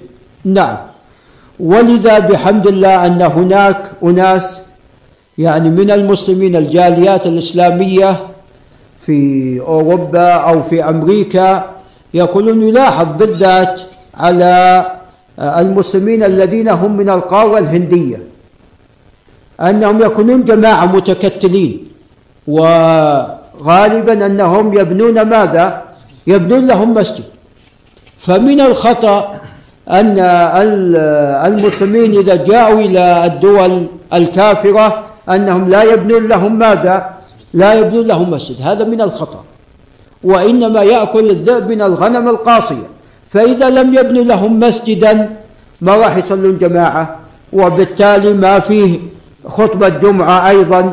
وبالتالي ما في اجتماع للمسلمين. ولا في تعلم ولا في تعليم ولا في تحفيظ قرآن ولا سماع لكلام الله. نعم. فمن الخطأ يعني ينبغي الذي يستطيعون عليه وحتى في حتى لو في يعني غرفة يصلون فيها جماعة حتى ولو كان غرفة يصلون فيها جماعة. ف وأنا قد أخبرت عن بعض البلاد الإسلامية ولا نريد أن نسميها أن يعني المساجد قليلة. وهذا من الخطأ. هذا من الخطأ. ولا نقول أنت يعني عندما يقال لماذا لا تبنون مسجد يقولون ما نستطيع والمسجد يكلف. الذي تستطيعون عليه. حتى لو غرفة نعم. وحتى لو وضعت خيمة. ما تستطيعون أن تبنون غرفة حتى لو خيمة. تنصب خيمة ويصلى فيها الجماعة. إلى أن يتيسر بناء ماذا؟ بناء مسجد. فلا ينبغي التساهل في هذا البتة. لا ينبغي التساهل في هذا البتة. نعم. قال وعن أبي هريرة أن الرسول صلى الله عليه وسلم قال قاتل الله اليهود اتخذوا قبور أنبيائهم مساجد. ولمسلم لعن الله متفق عليه ولمسلم لعن الله اليهود والنصارى اتخذوا قبور أنبيائهم مساجد. هذا الحديث متواتر. وهو أنه لا يجوز البته اتخاذ المساجد عند القبور. نعم هذا له صورتان كما تقدم الصورة الأولى أن يبنى المسجد على القبر والصورة الثانية أن يصلى عند ماذا؟ عند القبور. فكل هذا لا يجوز إلا صلاة الجنازة هي التي تصلى في المقبرة. فاتتك الصلاة على الميت تصلي عليه في ماذا؟ عند قبره. تصلي عليه عند قبره. وما سوى ذلك من الصلوات فلا يجوز. فهذا الحديث لعنة الله على اليهود والنصارى متواتر. وكان هذا قبل موته صلى الله عليه وسلم. نعم وهو في السياق وهو في النزل يقول قاتل الله اليهود والنصارى اتخذوا قبور أنبيائهم مساجد. فهذا كبير من كبار الذنوب. لأنه يؤدي إلى الشرك ويؤدي إلى الغلو. نعوذ بالله من ذلك. فلا يجوز بناء المساجد على القبور. فأيما مسجد بني على قبر يجب أن ينقض المسجد. وأما إذا أدخل القبر إلى المسجد يجب أن أن ينقل القبر. إن كان المسجد سابق فالقبر هو الذي ينقل. وإن كان القبر هو السابق فالمسجد ماذا؟ هو الذي ينقل هو الذي ينقض ويبنى في مكان آخر. والحديث هذا متواتر وقد جمع بعض أهل العلم أربعين حديثا في ذلك. قال وعن ابن عمر رضي الله عنهما أنه كان ينام وهو شاب أعزب لا أهل له في مسجد النبي صلى الله عليه وسلم كذا رواه البخاري ورواه مسلم بنحوه. نعم لا بأس بالنوم في المسجد والسكنى في المسجد. ولكن بشرط. إذا كان الإنسان ماذا؟ بحاجة. أهل الصفة كانوا محتاجين ولا غير محتاجين؟ محتاجين. وأما إنسان غني وغير محتاج فلا يتخذ المسجد ماذا؟ بيتا. الرسول عليه الصلاة والسلام ما فعل ذلك. وإنما كان يعتكف في المسجد في أيام خاصة عليه الصلاة والسلام. ولو كان هذا هو الأفضل كان اتخذ المسجد مقرا له أو مبيتا. نعم له صلى الله عليه وسلم ومقيلا. نعم فلا بأس باتخاذ المسجد. كذلك إذا كان ماذا؟ إذا كان الشخص محتاج أهل الصفة محتاجين. هاجروا من مكة وغيرها وتركوا بيوتهم ما عندهم. فهنا اتخذوا صفة في المسجد. ولذا هل كان من أهل الصفة رجل من الأنصار؟ ما كان. ما كان من الأنصار وإنما كانوا نعم من المهاجرين. نعم قال و نعم كذا رواه البخاري ورواه مسلم بنحوه. ولذا بن عمر كان شاب أعزب ما عنده لا أهل ما عنده أهل فكان يبيت في المسجد فعندما تأهل الحمد لله. قال وعن أبي هريرة رضي الله عنه قال بعث النبي صلى الله عليه وسلم خيلا قبل نجد فجاءت برجل من بني حنيفة يقال له ثمام بن أثال فربطوه بسارية من سواري المسجد. نعم هذا يعني حبس هنا في المسجد. فخرج إليه النبي صلى الله عليه وسلم. طبعا تعلمون أن النبي صلى الله عليه وسلم لم يتخذ سجنا. ما اتخذ سجن. ولا أبو بكر أيضا رضي الله تعالى عنه. نعم وإنما اتخذ السجن في عهد عمر. ولم ينقل والله أعلم أنه يعني أيضا في اتخاذ عمر للسجن هذا ليس يودع الإنسان فيه سنة أو سنتين وما شابه ذلك لا. لأن بحمد الله هناك حدود هناك حدود. واحد ارتكب آه، جريمة هناك حد شرعي. ولذا ذهب بعض أهل العلم إلى عدم اتخاذ السجون إلا يعني هذا يتخذ مثلا شخص قد اتهم. فيبقى في هذا المكان حتى تتبين ماذا؟ حتى تتبين قضيته وتتبين تهمته ويتبين نعم أمره. وأما أن يخلد في السجن السنوات كما هو الحال الآن فهذا والله هذا نعم لم يأتي عن رسول الله صلى الله عليه وسلم ولم يأتي عن أبي بكر ولم يأتي عن عمر رضي الله تعالى عن أبي بكر وعن عمر. نعم. ولذا نعم طبعا عدم اتخاذ السجون هذا جاء رواية عن الإمام مالك ذكرها القاضي عياض ونص عليه ابن حزم في كتابه المحلى. ابن حزم ذهب إلى هذا وهو رواية عن الإمام مالك ذكرها عياض في ذكرها عياض عنه.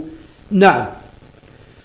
ف نعم. ولذا الآن يعني هناك دراسات نعم أن هذه السجون تكلف تكاليف باهظة. أولا هذه السجون سوف تمنع المسجون عن الجمعة والجماعة في كثير من الأحوال. إذا كان هو في غرفة انفرادية راح يمنع من ماذا؟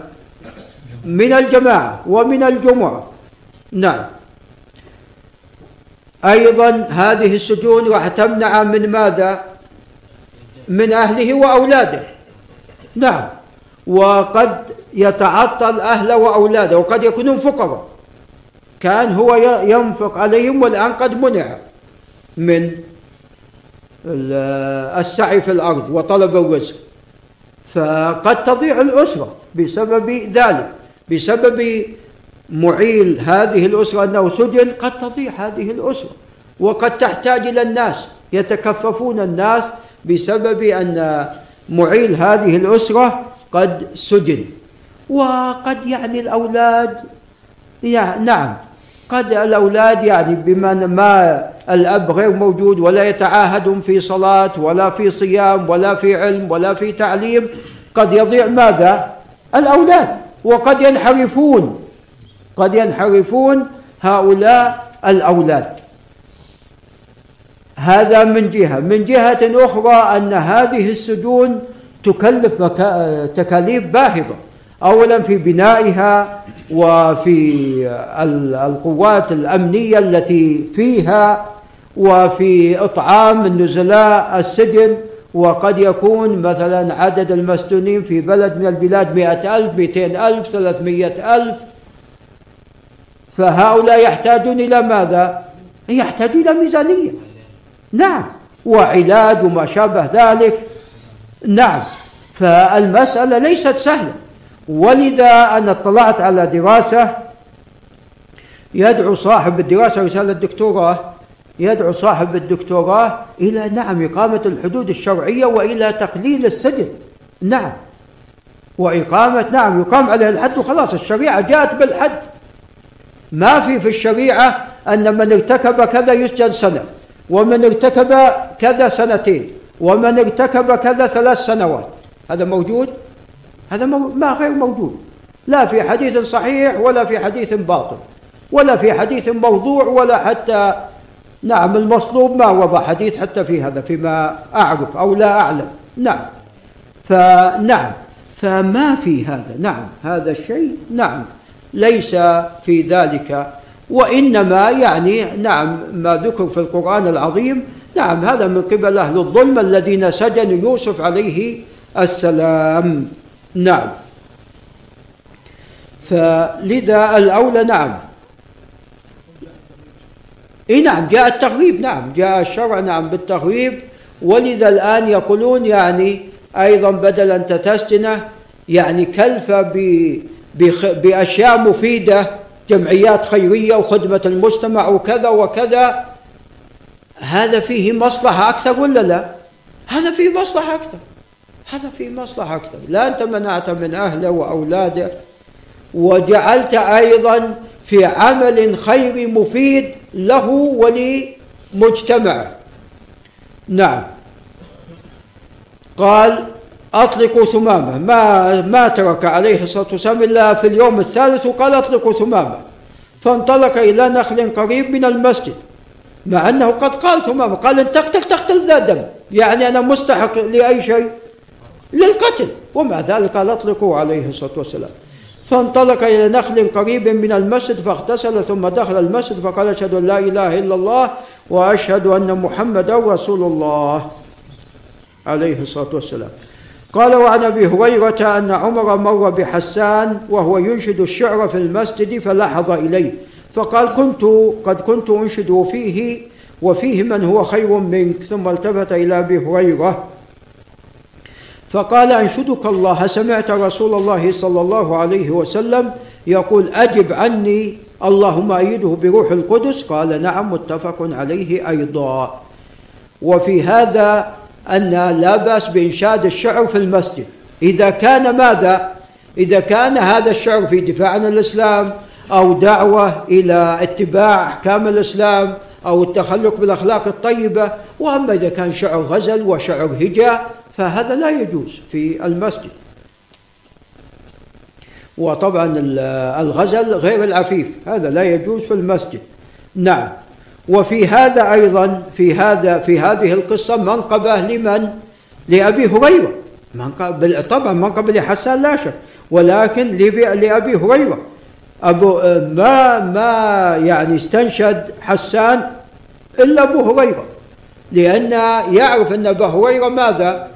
أن نعم يحفظ كثير من حديث رسول الله صلى الله عليه وسلم وأنه عدل ولذا عمر عندما أبو هريرة شهد منع حسان ولا لم يمنعه لم يمنع لم يمنع حسان. عندما شهد له أبو هريرة ما منع. نعم. وهذا في رد على من يطعن بأبي هريرة من أهل الضلال. قال وعنه قال قال رسول الله صلى الله عليه وسلم من سمع رجلا ينشد ضالة في المسجد في المسجد فليقل لا ردها الله عليك فإن المساجد لم تبنى لهذا. نعم. فالمساجد لا لم تبنى لإنشاد الضوال فيها. فينبغي أن تصانع عن ذلك. وإنما الإنسان إذا احتاج يقف. خارج ماذا؟ خارج المسجد ويسأل الناس. قال وعن بريدة أن رجلا نشد في المسجد فقال من دعا إلى الجمل الأحمر؟ فقال النبي صلى الله عليه وسلم لا وجدت. نعم. إنما بنيت المساجد لما بنيت له. نعم. قال رواه مسلم ورواه النسائي متصل متصلا ومرسلا. الحديث الأول يشهد له ولا ما يشهد؟ يشهد هو بمعنى الحديث الأول. نعم. قال وعن أبي هريرة رضي الله عنه أن الرسول صلى الله عليه وسلم قال إذا رأيتم من يبيع من يبيع أو يبتاع في المسجد فقولوا لا أربح الله تجارتك. وإذا رأيتم طبعا إذا كان نشدان الضاله في المسجد ممنوع فالبيع من باب ماذا؟ من باب أولى. إذا كان تنشد الضالة ممنوع ونشدان الضالة حاجتك هذه تحتاج أنت إليه. نعم. فأنت محتاج. فالبيع من باب أولى أن يمنع. نعم. وإلا صار يكون المسجد يعني هو يعني يكون محل البيع والشراء والهرج والمرج. نعم. قال فقولوا لأربح الله تجارتك وإذا رأيتم من من ينشد فيه ضالة فقولوا لا رد الله عليك. رواه النسائي في اليوم والليلة والترمذي وقال حسن غريب. طبعا الراجح هذا مرسل الراجح أنه مرسل. ولكن جاء من حديث عمرو بن شعيب. جاء من حديث عمرو بن شعيب وحديث عمرو بن شعيب لا بأس بإسناده. نعم. وكان ينبغي أن يذكر حديث عمرو بن شعيب في النهي عن البيع والشراء في المسجد. قال وعن حكيم بن حزام طبعا ولذا الترمذي ما صححه. الصواب أنه مرسل عن ابن ثوبان مرسلا. هذا الصواب. نعم. قالوا عن حكيم بن حزام قال رسول الله صلى الله عليه وسلم لا تقام الحدود في المساجد ولا يستقاد فيها. وهذا أيضا لا يصح. رواه أحمد وأبو داود وفي اسناده انقطاع لأنه من طريق زفر بن وثيمة عن حكيم بن حزام وزفر بن وثيمة لم يسمع من حكيم. وفيه جهالة حتى زفر هذا فيه جهالة. نعم جاء من طريق آخر ولا يصح. قال وعن مبارك بن فضالة عن ثابت البناني عن عبد الرحمن بن أبي ليلى عن عبد الرحمن بن أبي بكر رضي الله عنهما قال قال رسول الله صلى الله عليه وسلم هل منكم أحد أطعم اليوم مسكينا؟ فقال أبو بكر دخلت المسجد ف فإذا أنا بسائل يسأل فوجدت كسرة خبز بين يدي عبد الرحمن فأخذتها فدفعتها إليه. رواه أبو داود ومبارك وثقه ابن معين في رواية وقال النسائي ضعيف. نعم. طبعا مبارك بن فضالة لا بأس به ولكن هذه القصة والله أعلم لا تثبت. نعم. والحديث نعم يعني في الصحيح أصله في صحيح مسلم ولكن بدون ذكر قصة السائل. فبهذا السياق الأقرب أنه لا يثبت. قال وعن عائشة قالت أصيب سعد يوم الخندق في الأكحل. نعم. فضرب عليه رسول الله صلى الله عليه وسلم خيمة في المسجد معه ليعوده من قريب. نعم. الشاهد منه ضرب عليه خيمة في المسجد. السبب ماذا؟ ليعودهم من قريب. هذا من أجل مكانة سعد. وكان يصعب عليه عليه الصلاة والسلام أن يعود في مكانه البعيد فجعله قريبا منه فإذا كان هناك حاجة فلا بأس. قال فلم يرعهم وفي المسجد خيمة من بني غفار إلا والدم يسيل إليهم. فقالوا يا أهل الخيمة ما هذا الذي يأتينا من قبلكم؟ فإذا سعد يغدو جرحه دما فمات منها رضي الله تعالى عنه. فإذا كان هناك حاجة فهنا لا بأس في مثل ذلك. قال متفق عليه واللفظ لمسلم. وعنها قالت رأيت النبي صلى الله عليه وسلم يسترني وأنا أنظر إلى الحبشة وهم يلعبون في المسجد فزجرهم عمر فقال النبي صلى الله عليه وسلم دعهم أمنا بني أرفدة يعني من الأمن متفق عليه. وأرفدة يعني الحبشة. نعم. فدل هذا على أنه لا بأس أن يكون هناك لعب في المسجد في بعض ماذا؟ في بعض نعم الأحيان. وهذا في الأعياد كان ذلك في العيد. نعم. فهذا ناسب ذلك وليس هذا دائما. وليس أيضا كل لعب. كانوا يلعبون بالحراب نعم يلعبون بالحراب. نعم. لا لا هذا نعم هذا يعني نعم هو يعني لا بأس أنها تنظر. نعم تنظر إلى ناس يلعبون. نعم. أما إذا كان نظر المرأة إلى الرجل الشاب أو كذا فهذا لا يعني. إذا كان يؤدي إلى الفتنة فهذا ممنوع.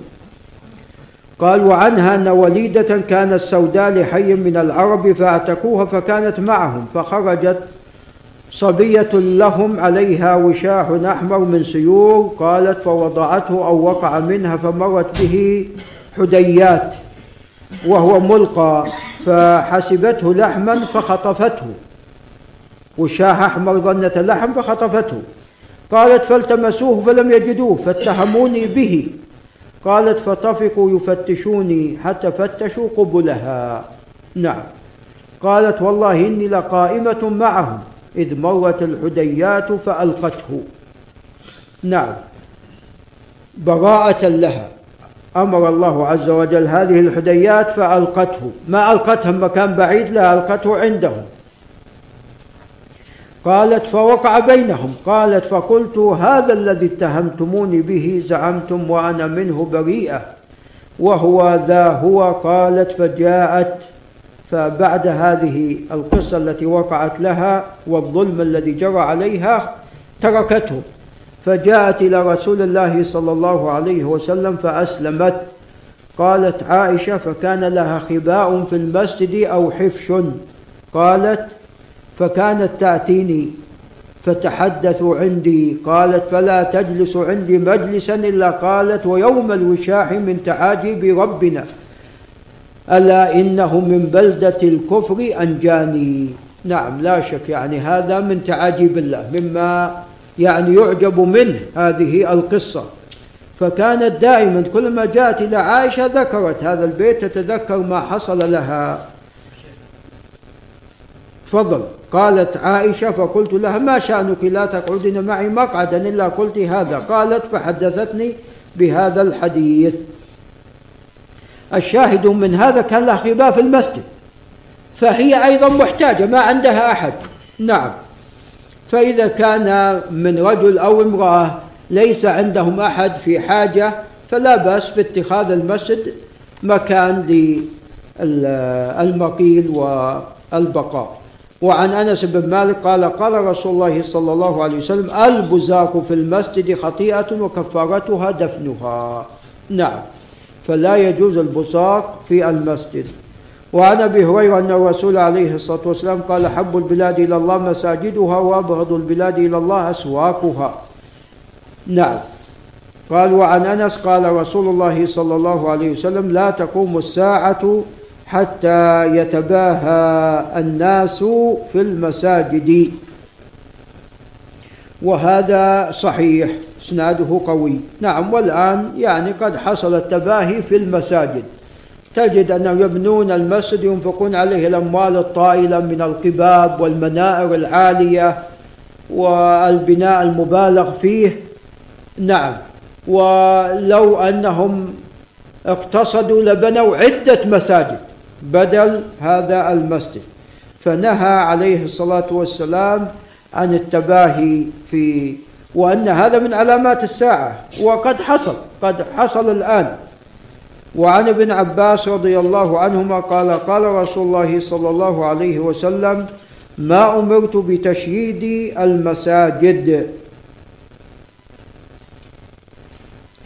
قال ابن عباس لا تزخرفنها كما زخرفت اليهود والنصارى.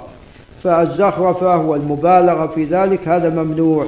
ولذا قال المغوذي ذكرت لأبي عبد الله أحمد مسجدا بني وأنفق عليه مال كثير فاسترجع وأنكر ما قلت. نعم. قال وعن السائب بن يزيد قال كنت قائما في المسجد فحصبني. نعم السائب بن يزيد من صغار الصحابة قال فحصبني رجل فنظرت فإذا عمر بن الخطاب. قال اذهب فأتني بهذين فجئته بهما. قال من أنتما؟ ومن أين أنتما؟ قال من أهل الطائف. قال لو كنتما من أهل البلد لأوجعتكما ضربا ترفعان أصواتكما في مسجد رسول الله صلى الله عليه وسلم رواه البخاري. ولذا لا ينبغي رفع الصوت في المسجد إلا في الدرس والموعظة والخطبة. قال وعن أبي قتادة رضي الله عنه قال قال رسول الله صلى الله عليه وسلم إذا دخل أحدكم المسجد فلا يجلس حتى يصلي ركعتين وهذا من حرمة ومكانة المسجد أنك لا تجلس حتى تصلي ركعتين حتى لو كان وقت نهي. ثم ذكر حديث عرضت عليه أجور أمتي حتى القذاة يخرجها الرجل من المسجد. وعرضت علي ذنوب أمتي فلم أرى ذنبا أعظم من سورة من القرآن أو آية أوتيها رجل ثم نسيها. هذا غير صحيح. هذا ضعيف ولا يصح. قال باب صلاة الجمعة. وصلاة الجمعة أمرها عظيم وشأنها كبير. نعم. وقد جعل الله عز وجل الجمعة عيدا أسبوعيا للمسلمين يجتمعون فيه ويسمعون فيه الموعظة والخطبة والعلم. وحتى قال بعض الناس غير المسلمين قالوا يعني أعطونا مثل صلاة الجمعة. وذلك لأنه يعني الإنسان يلزم أنه ماذا؟ أن يأتي المسلم يلزم أن يأتي إلى الجمعة ويستمع الخطيب حتى قال الله عز وجل إذا نودي للصلاة من يوم الجمعة فاسعوا. فأمر بالسعي. وأيضا جاءت السنة بالحث على التبكير. وأنه على الناس أن يستمعوا وينصتوا. حتى لو سمعت رجلا يتكلم وقلت له صح تكون ماذا؟ لغوت. ومن مس الحصى فقد ماذا؟ فقد لغى. فلا يجوز لا هذا ولا ذا. نعم. كل هذا حتى تستمع إلى الخطيب ونعم تعلم ما قال وتستفيد مما قال. نعم. فالجمعة أمرها عظيم. ولو أن هذه الصلاة قيمت كما شرعها الله عز وجل نعم كان ما بقي بالمسلم ما بقي عفوا في المسلمين شخص جاهل لأنه وسيلة تثقيفية تعليمية أسبوعيا هذا هذا الأمر يحصل. نعم.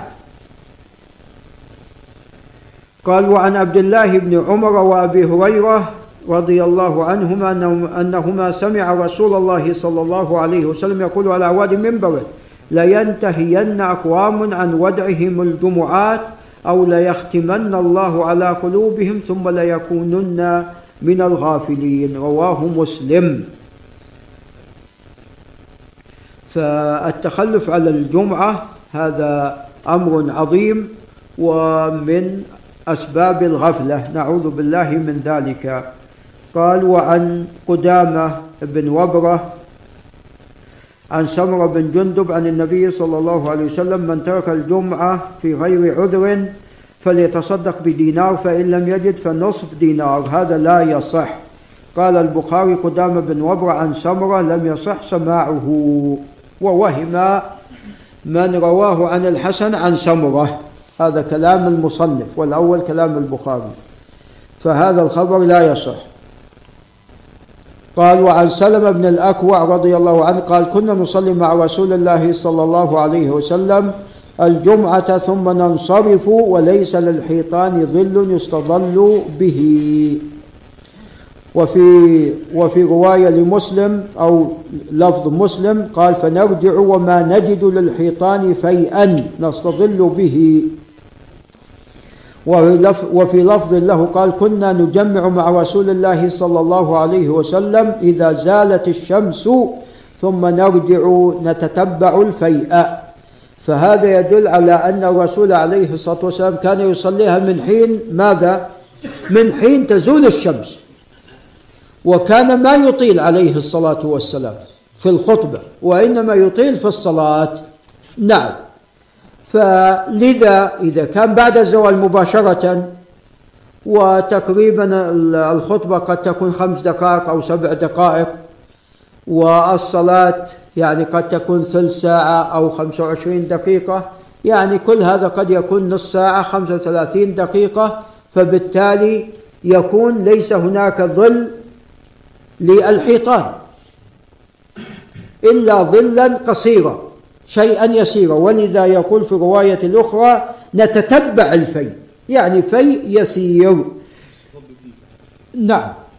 قال وعن عبد الله بن سيدان السلمي قال شهدت الجمعة مع أبي بكر رضي الله عنه وكان صلاته وخطبته قبل نصف النهار. هذا فيما يتعلق بهل يجوز أن تؤدى الجمعة قبل الزوال أم لا؟ من أجاز ذلك استدل بهذا الأثر وما كان في معناه. قال ثم شهدتها مع عمر رضي الله عنه فكان صلاته وخطبته إلى أن نقول انتصف النهار ثم مع عثمان رضي الله عنه فكان صلاته وخطبته إلى أن أقول زال النهار أي زالت الشمس. قال فما رأيت أحدا عاب ذلك ولا أنكره. قال رواه الدار قطني قال واحتج به أحمد. وقال البخاري في عبد الله بن سيدان لا يتابع في حديثه. وأنا أذهب إلى قول البخاري والله تعالى أعلم. وأن عبد الله بن سيدان لا يعرف وأتى بهذا الشيء الغريب.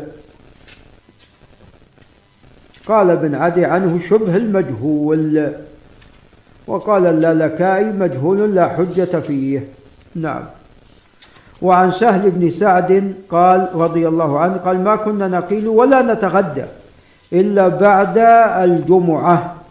وفي رواية في عهد رسول الله صلى الله عليه وسلم متفق عليه واللفظ لمسلم. فدل هذا على أنهم كانوا يتغدون ويقيلون في غير الجمعة متى؟ قبل الزوال. نعم وأما في يوم الجمعة لو أنهم تغدوا وقالوا قبل الزوال قد يفوتهم ماذا؟ يفوتهم الجمعة. نعم. قال عن جابر رضي الله عنهما أن النبي صلى الله عليه وسلم كان يخطب وهو قائم يوم الجمعة فجاءت عير من الشام فانفتل الناس إليها, إليها حتى لم يبق إلا اثنا عشر رجلا فنزلت هذه الآية التي في الجمعة. وإذا رأوا لهوا أو تجارة وإذا رأوا تجارة أو لهوا انفضوا إليها وتركوك قائما. زاد مسلم حتى لم يبق معه إلا 12 رجلا فيهم أبو بكر وعمر وفي رواية له أيضا أنا فيهم. نعم. فذمهم الله عز وجل بذلك. نعم.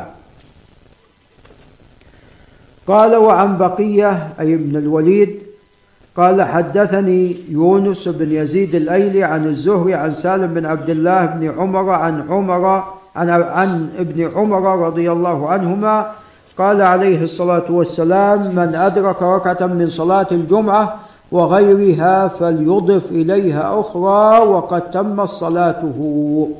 نعم. هذا لا يصح كما قال أبو حاتم. قال هذا خطأ المتن والإسناد. أحيانا الخطأ يكون في الإسناد.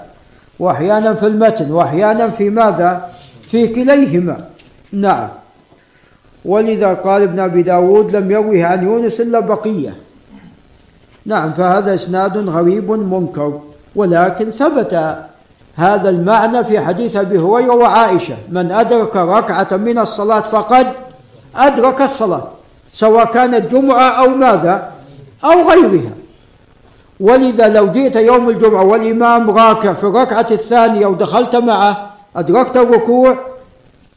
تكون أدركت ماذا؟ أدركت الجمعة فتأتي بركعة أخرى. قال ورواه النسائي أيضا من حديث سليمان بن بلال عن يونس عن ابن شهاب عن سالم مرسلا أن الرسول صلى الله عليه وسلم قال من أدرك ركعة من من صلاة من الصلوات فقد أدركها. إلا أنه يقضي ما فاته. نعم ولا شك أن سليمان بن بلال أولى من بقية. قال وعن جابر بن سمرة أن الرسول صلى الله عليه وسلم كان يخطب قائما. ثم يجلس ثم يقوم فيخطب. تعلمون أن هناك للجمعة خطبتان. قال فمن نبأك أنه كان يخطب جالسا فقد كذب. فقد والله صليت معه أكثر من ألفي صلاة رواه مسلم. ولذا تقدم قال الله عز وجل وتركوك قائما قال وعن جابر رضي الله عنهما كان رسول الله صلى الله عليه وسلم إذا خطب احمرت عيناه وعلى صوته واشتد غضبه نعم كأنه منذر جيش.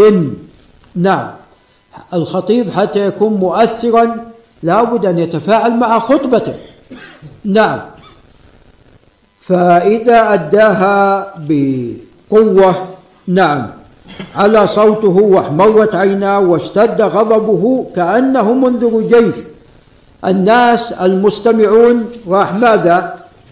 يتأثرون. وأما إذا كان أداها بصوت منخفض ويعني متماوت راح الناس ماذا؟ راح الناس نعم الناس ينامون ولا ينتبهون إليه. قال كأنه منذر جيش يقول صبحكم ومساكم ويقول بعثت أنا والساعة كهاتين فبعثة عليه الصلاة والسلام من, من علامات الساعة ويكون بين إصبعيه السبابة والوسطى ويقول أما بعد. فمن السنة استعمال أما بعد وهي انتقال من شيء إلى آخر من موضوع إلى آخر. فإن خير الحديث كتاب الله وخير الهدى أو الهدي كلاهما. هدى محمد صلى الله عليه وسلم أو هدي محمد. وشر الأمور محدثاتها وكل بدعة ضلالة ثم يقول أنا أولى بكل مؤمن من نفسه من ترك مالا فلأهله ومن ترك دينا أو ضياعا فإلي وعلي. حمك الله. يعني من ترك دين فبيت المال يسدد عنه. نعم. إذا لم يكن قد ترك ما يسدد ما يسدد به أو ما يسدد عنه هذا الدين. قال وفي لفظ له كانت خطبة النبي صلى الله عليه وسلم يوم الجمعة يحمد الله ويثني عليه ثم يقول على إثر ذلك وقد علا صوته. وفي لفظ يحمد الله ويثني عليه بما, بما هو أهله ثم يقول من يهده الله. فلا مضل له ومن يضلل فلا هادي له. وخير الحديث كتاب الله. قال رواه النسائي وزاد فيه بعد ضلالة وكل ضلالة في النار. بعد قوله عليه الصلاة والسلام وكل بدعة ضلالة في زيادة عند النسائي وكل ضلالة في النار. نعم. هذه الزيادة قوية. هذه الزيادة قوية. قد زادها عبد الله ابن المبارك وهو من كبار الحفاظ. وجاءت أيضا عن عبد الله بن مسعود موقوفة عليه. نعم فهذه الزيادة قوية. فهذا يدل على أن كل بدعة ضلالة. إذا ليس هناك بدعة ماذا؟ حسنة.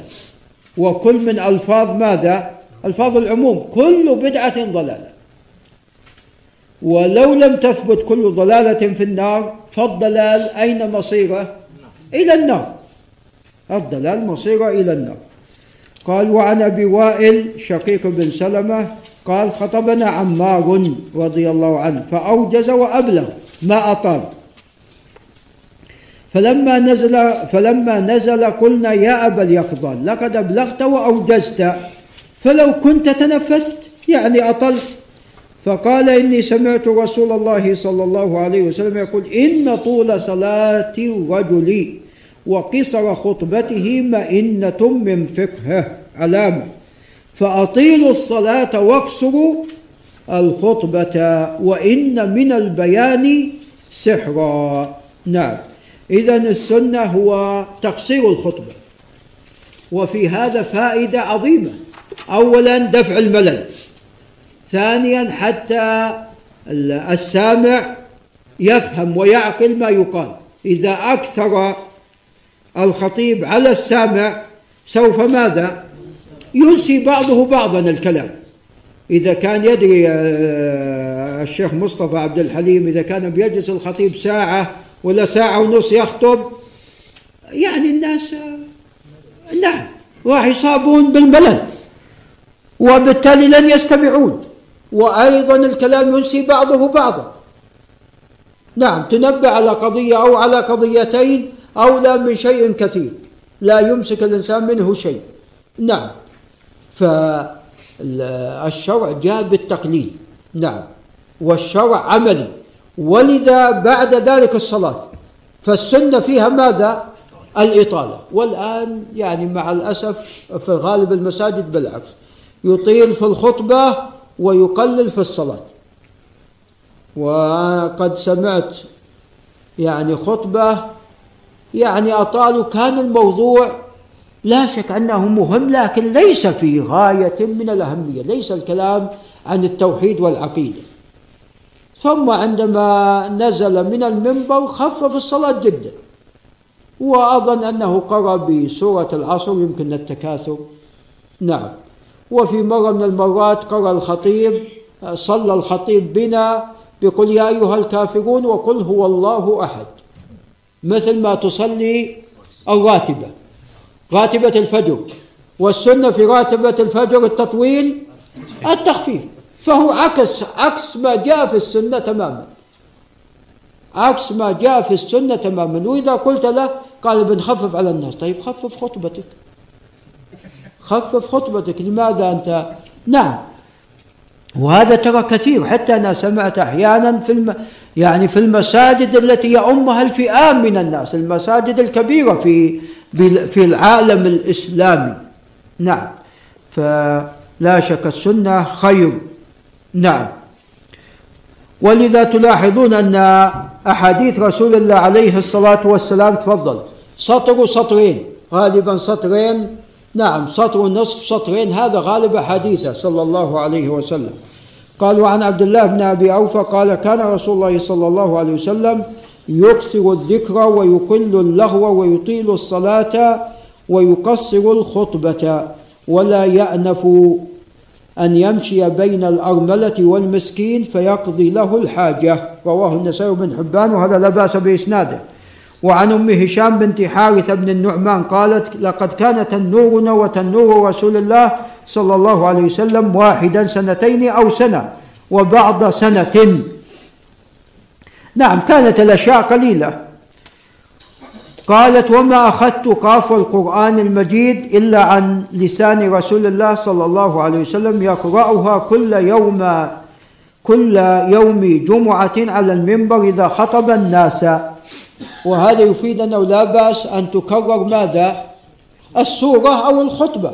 والخطبة عبارة عن سورة سورة قاف. قال وعن أبي هريرة أن رسول الله صلى الله عليه وسلم قال إذا قلت لصاحبك أنصت يوم الجمعة والإمام يخطب فقد لغوت. إذا ماذا تفعل؟ تشير إليه إشارة والا تؤخر هذا إلى بعد الصلاة. إما تشير إليه إشارة ولا تؤخر. هذا بعد الصلاة. كان عبد الله بن عمر يحسب من يتكلم أو نعم.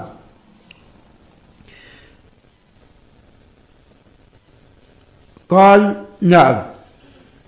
وعنه رضي الله عنه قال قال رسول الله صلى الله عليه وسلم من توضأ فأحسن الوضوء ثم أتى الجمعة فاستمع وأنصت غفر له ما بينه وبين الجمعة وزيادة ثلا وزيادة ثلاثة أيام ومن مس الحصى فقد لغى. رواه مسلم. وفي لفظ من اغتسل ثم أتى الجمعة فصلى ما قدر له ثم أنصت حتى يفرغ من خطبته ثم يصلي معه.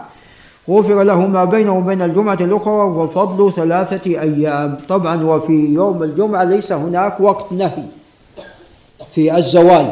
يعني لو أن الخطيب تأخر إلى نعم الأصل الخطيب ما يدخل بعد الزوال. هذه السنة وهذا الذي لم يثبت عن الرسول سواه عليه الصلاة والسلام.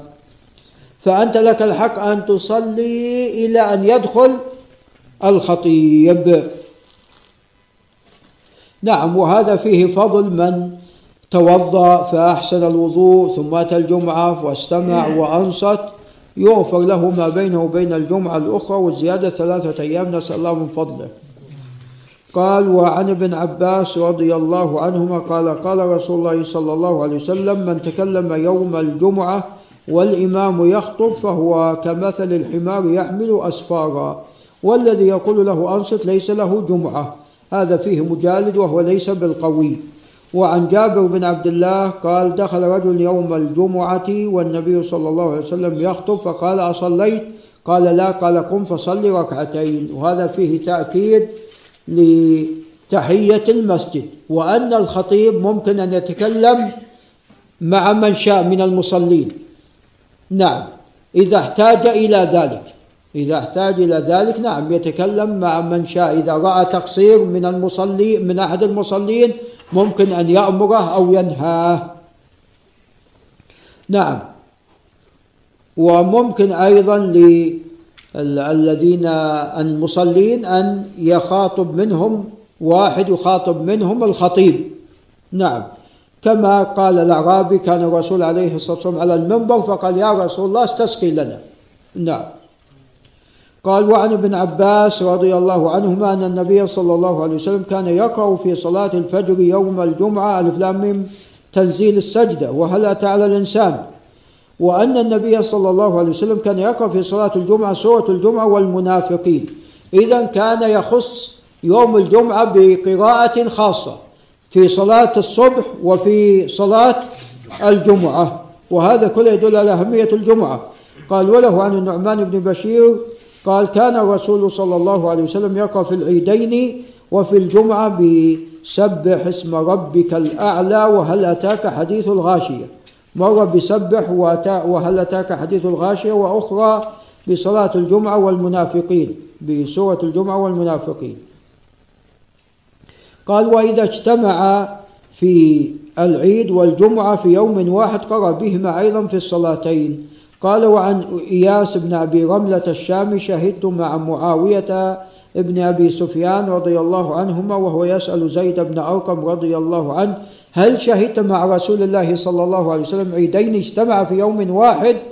قال نعم. قال فكيف صنع؟ قال صلى العيد ثم رخص في الجمعة. فقال من شاء أن يصلي فليصلي.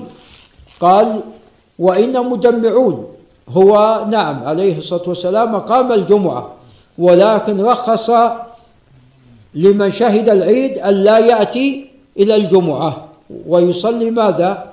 يصلي ظهرا. يصلي ظهرا. هذا إذا اجتمع عيدان. وهذا الحديث قد صححه علي بن المديني. بالإضافة إلى ابن خزيمة والحاكم. عفوا صحح بالإضافة إلى الحاكم. وأما ابن خزيمة فلم يصححه. وقال إياس بن أبي رملة لا أعرف بعدالة ولا بجرح. وقال ابن المنذر لا يثبت هذا فإن إياسا مجهول. نعم. وابن القطان أيضا يقول وهو كما قال ولكن علي بن المديني قد صححه. وأنا أذهب إلى قول علي بن المديني. قال وعن أبي هريرة أن الرسول صلى الله عليه وسلم قال إذا صلى أحدكم الجمعة فليصلي بعدها اربعا. نعم. وجاء في حديث ابن عمر أنه صلى ركعتين. حفظ عن رسول الله صلى الله عليه وسلم أنه كان يصلي بعد الجمعة ركعتين. فإن صليت بعض أهل العلم جمع إن صليت في المسجد صلي أربع وإن صليت في البيت صلي ركعتين. قال وعن عمر بن عطاء بن أبي الخوار أن نافع بن جبير أرسله إلى السائب بن أخت نمر يساله عن شيء رآه منه معاوية في الصلاة. قال نعم صليت معه الجمعة في المقصورة. بعد ما أراد أحد الخوارج أن يغتال معاوية رضي الله عنه اتخذ المقصورة. نعم يصلي مع الجماعة ولكن ماذا؟ لوحده ومن معه. حتى نعم الحرس عنده. قال فلما سلم الإمام قمت في مقامي. يقول السائب. فصليت. صلي بعدها الراتبة فلما دخل أرسل إلي. فقال لا تعد لما فعلت. إذا صليت الجمعة فلا تصلها بصلاة حتى تكلم أو تخرج. فإن الرسول صلى الله عليه وسلم أمرنا بذلك ألا توصل صلاة حتى نتكلم أو نخرج. فأنت إذا صليت الجمعة أو غير الجمعة. عليكم السلام. من الفرائض. لا تصل صلاة بصلاة. إلا أن تتكلم أو ماذا؟ أو تخرج. والشرع جاء بالتفريق ما بين نعم الصلوات وما بين الركن وغيره. نعم مثل رمضان لا يجوز أن تصوم قبله بيوم ولا أيضا ولا بعده بيوم. إي نعم. هو الكلام عن النافلة. النوافل لا لا النوافل لا لا الكلام بين الفريضة والنافلة. نعم. قالوا عن عبد الله بن عمر أن عمر بن الخطاب رضي الله عنه رأى حلة سيراء عند باب المسجد حرير. فقال يا رسول الله لو اشتريت هذه فلبستها يوم الجمعة. إذا أيضا الجمعة مخصوصة أيضا بماذا؟ بالتزين وأيضا بالاغتسال. نعم. وكل هذا يدل على أهمية الجمعة وانها في غاية من الأهمية. نعم وهناك الآن بعض الناس ممن يريد أن يعرف الجمعة عن عما شرعت له. نعم وخاصة فيما يتعلق بالخطبة خاصة فيما يتعلق بالخطبة. وقد سمعت رجلا في الإذاعة يتكلم عن يتكلم عن البيئة. سمعت رجلا في الإذاعة يتكلم عن البيئة والاهتمام بالبيئة وهذا حسن لا بأس فيه. هذا طيب الاهتمام بالبيئة. وأنك لا تفسد ماذا؟ لا تفسد البيئة. نعم لا تفسد البيئة هذا حسن. فالمهم اتصل شخص وقال يعني لو أن يعني جعل لو نبه الخطبة يوم الجمعة أن ينبهون الناس على هذا حتى الناس يأخذون بذلك. حتى الناس يأخذون بذلك. الناس إذا سمعوا شيء يتعلق بالشرع المسلم الأصل ماذا؟ أن يبادر أن يبادر إلى ذلك. قال هذا الشخص المتكلم الدكتور المتخصص بهذه الأشياء قال نعم قال والآن الخطبة يخطبون عن أشياء قديمة. يبغينا أن نتحدث عن البيئة وندع الكلام عن الإيمان بالله والإيمان باليوم الآخر والكلام عن الصلاة وأحكام الصلاة والزكاة وأحكام الزكاة والصيام ونجعل حديثنا عن البيئة. نعم. فانظر إلى هذا السفر. نعم هو لا بأس أن الخطيب يجعل خطبة بالاهتمام يجعل خطبة عن الاهتمام بالبيئة لا بأس. نعم. ولكن كون هذا الشخص يقول يخطبون عن أشياء قديمة يعني يبغينا نعرف خطبة الجمعة عما وضعت له. إن حصل تنبيه. نعم في خطبة الجمعة مرة من المرات حصل تنبيه عن مسألة تتعلق بهذه بهذا الشيء أو بغيره من الأمور الدنيوية فهذا حسن لأن الشرع شامل لأي شيء للدين والدنيا للأولى والآخرة.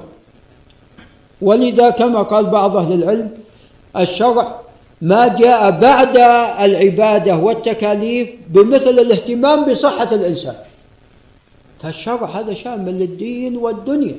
نعم شامل للدين والدنيا وتقدم لنا أن البصاق في المسجد خطيئة. نعم.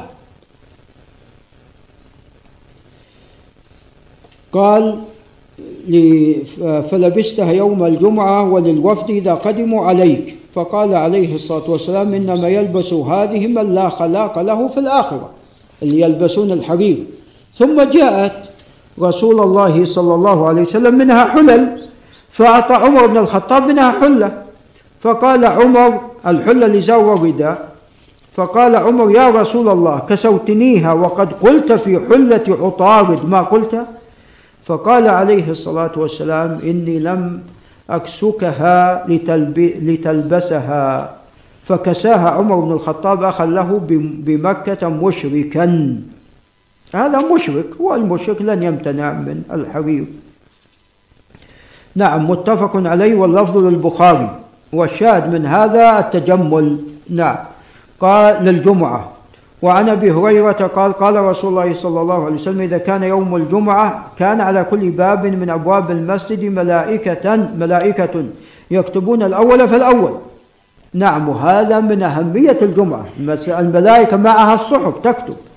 فإذا جلس الإمام طووا الصحف وجاءوا يستمعون الذكر حتى الملائكة تستمع. تدخل المسجد تستمع الذكر. قال ومثل المهجر كمثل الذي يهدي البدن الذي يأتي مبكرا ثم كالذي يهدي بقرة ثم كالذي يهدي الكبشة ثم كالذي يهدي الدجاجة ثم كالذي يهدي البيضة. رواه مسلم. نعم كيف هذه خمس ساعات؟ كيف تستخرج هذه الساعات؟ إما أن يقال من بعد صلاة الصبح إلى الزوال تقسمها على خمسة. تقسمها على خمسة تطلع لك الساعة الأولى الثانية الثالثة. طبعا تعلمون أن هذه الساعات تطول في الصيف وتقصر في الشتاء. قال وعنه أن الرسول عليه الصلاة والسلام ذكر يوم الجمعة فقال فيه ساعة لا يوافقها عبد مسلم وهو قائم يصلي يسأل الله عز وجل شيئا إلا أعطاه إياها إياه وأشار بيده يقللها متفق عليه. وزاد مسلم يزهدها وفي رواية له هي ساعة خفيفة أي قصيرة قليلة.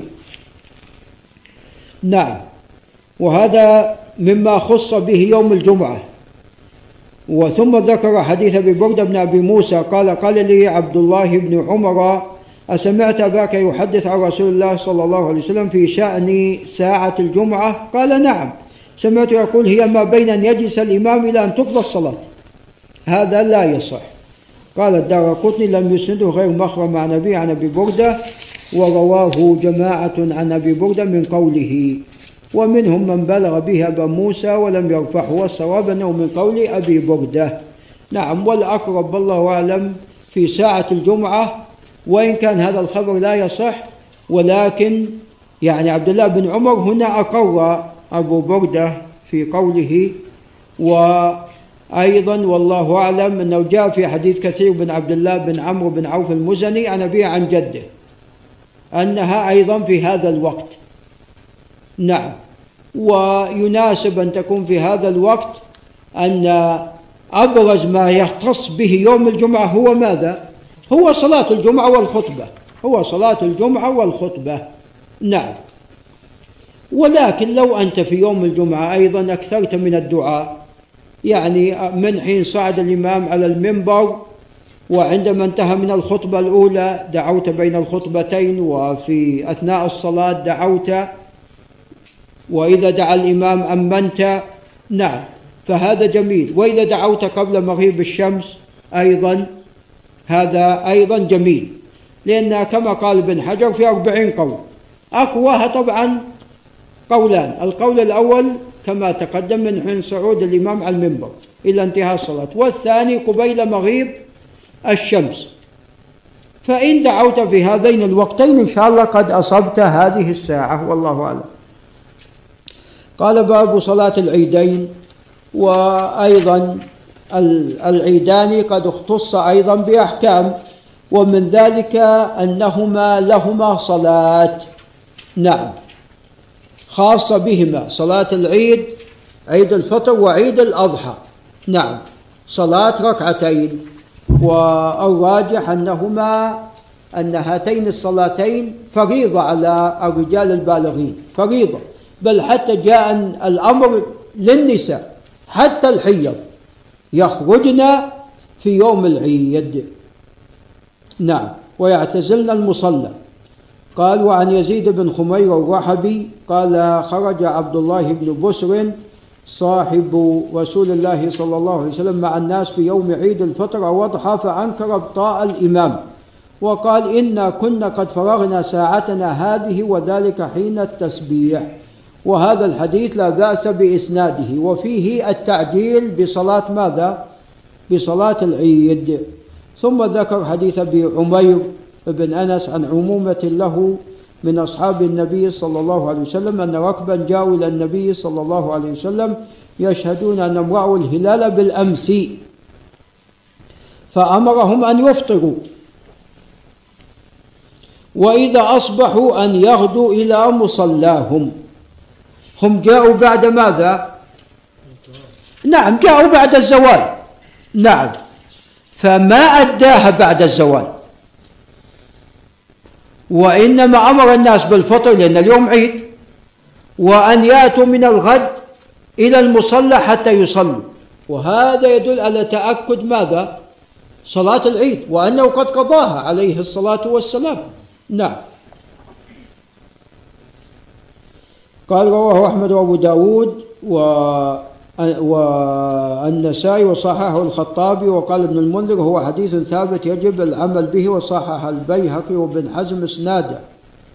نعم. قال ولا وجه لتوقف ابن القطان فيه. نعم. طبعا الصواب أنه صحيح هذا هو الصواب. نعم.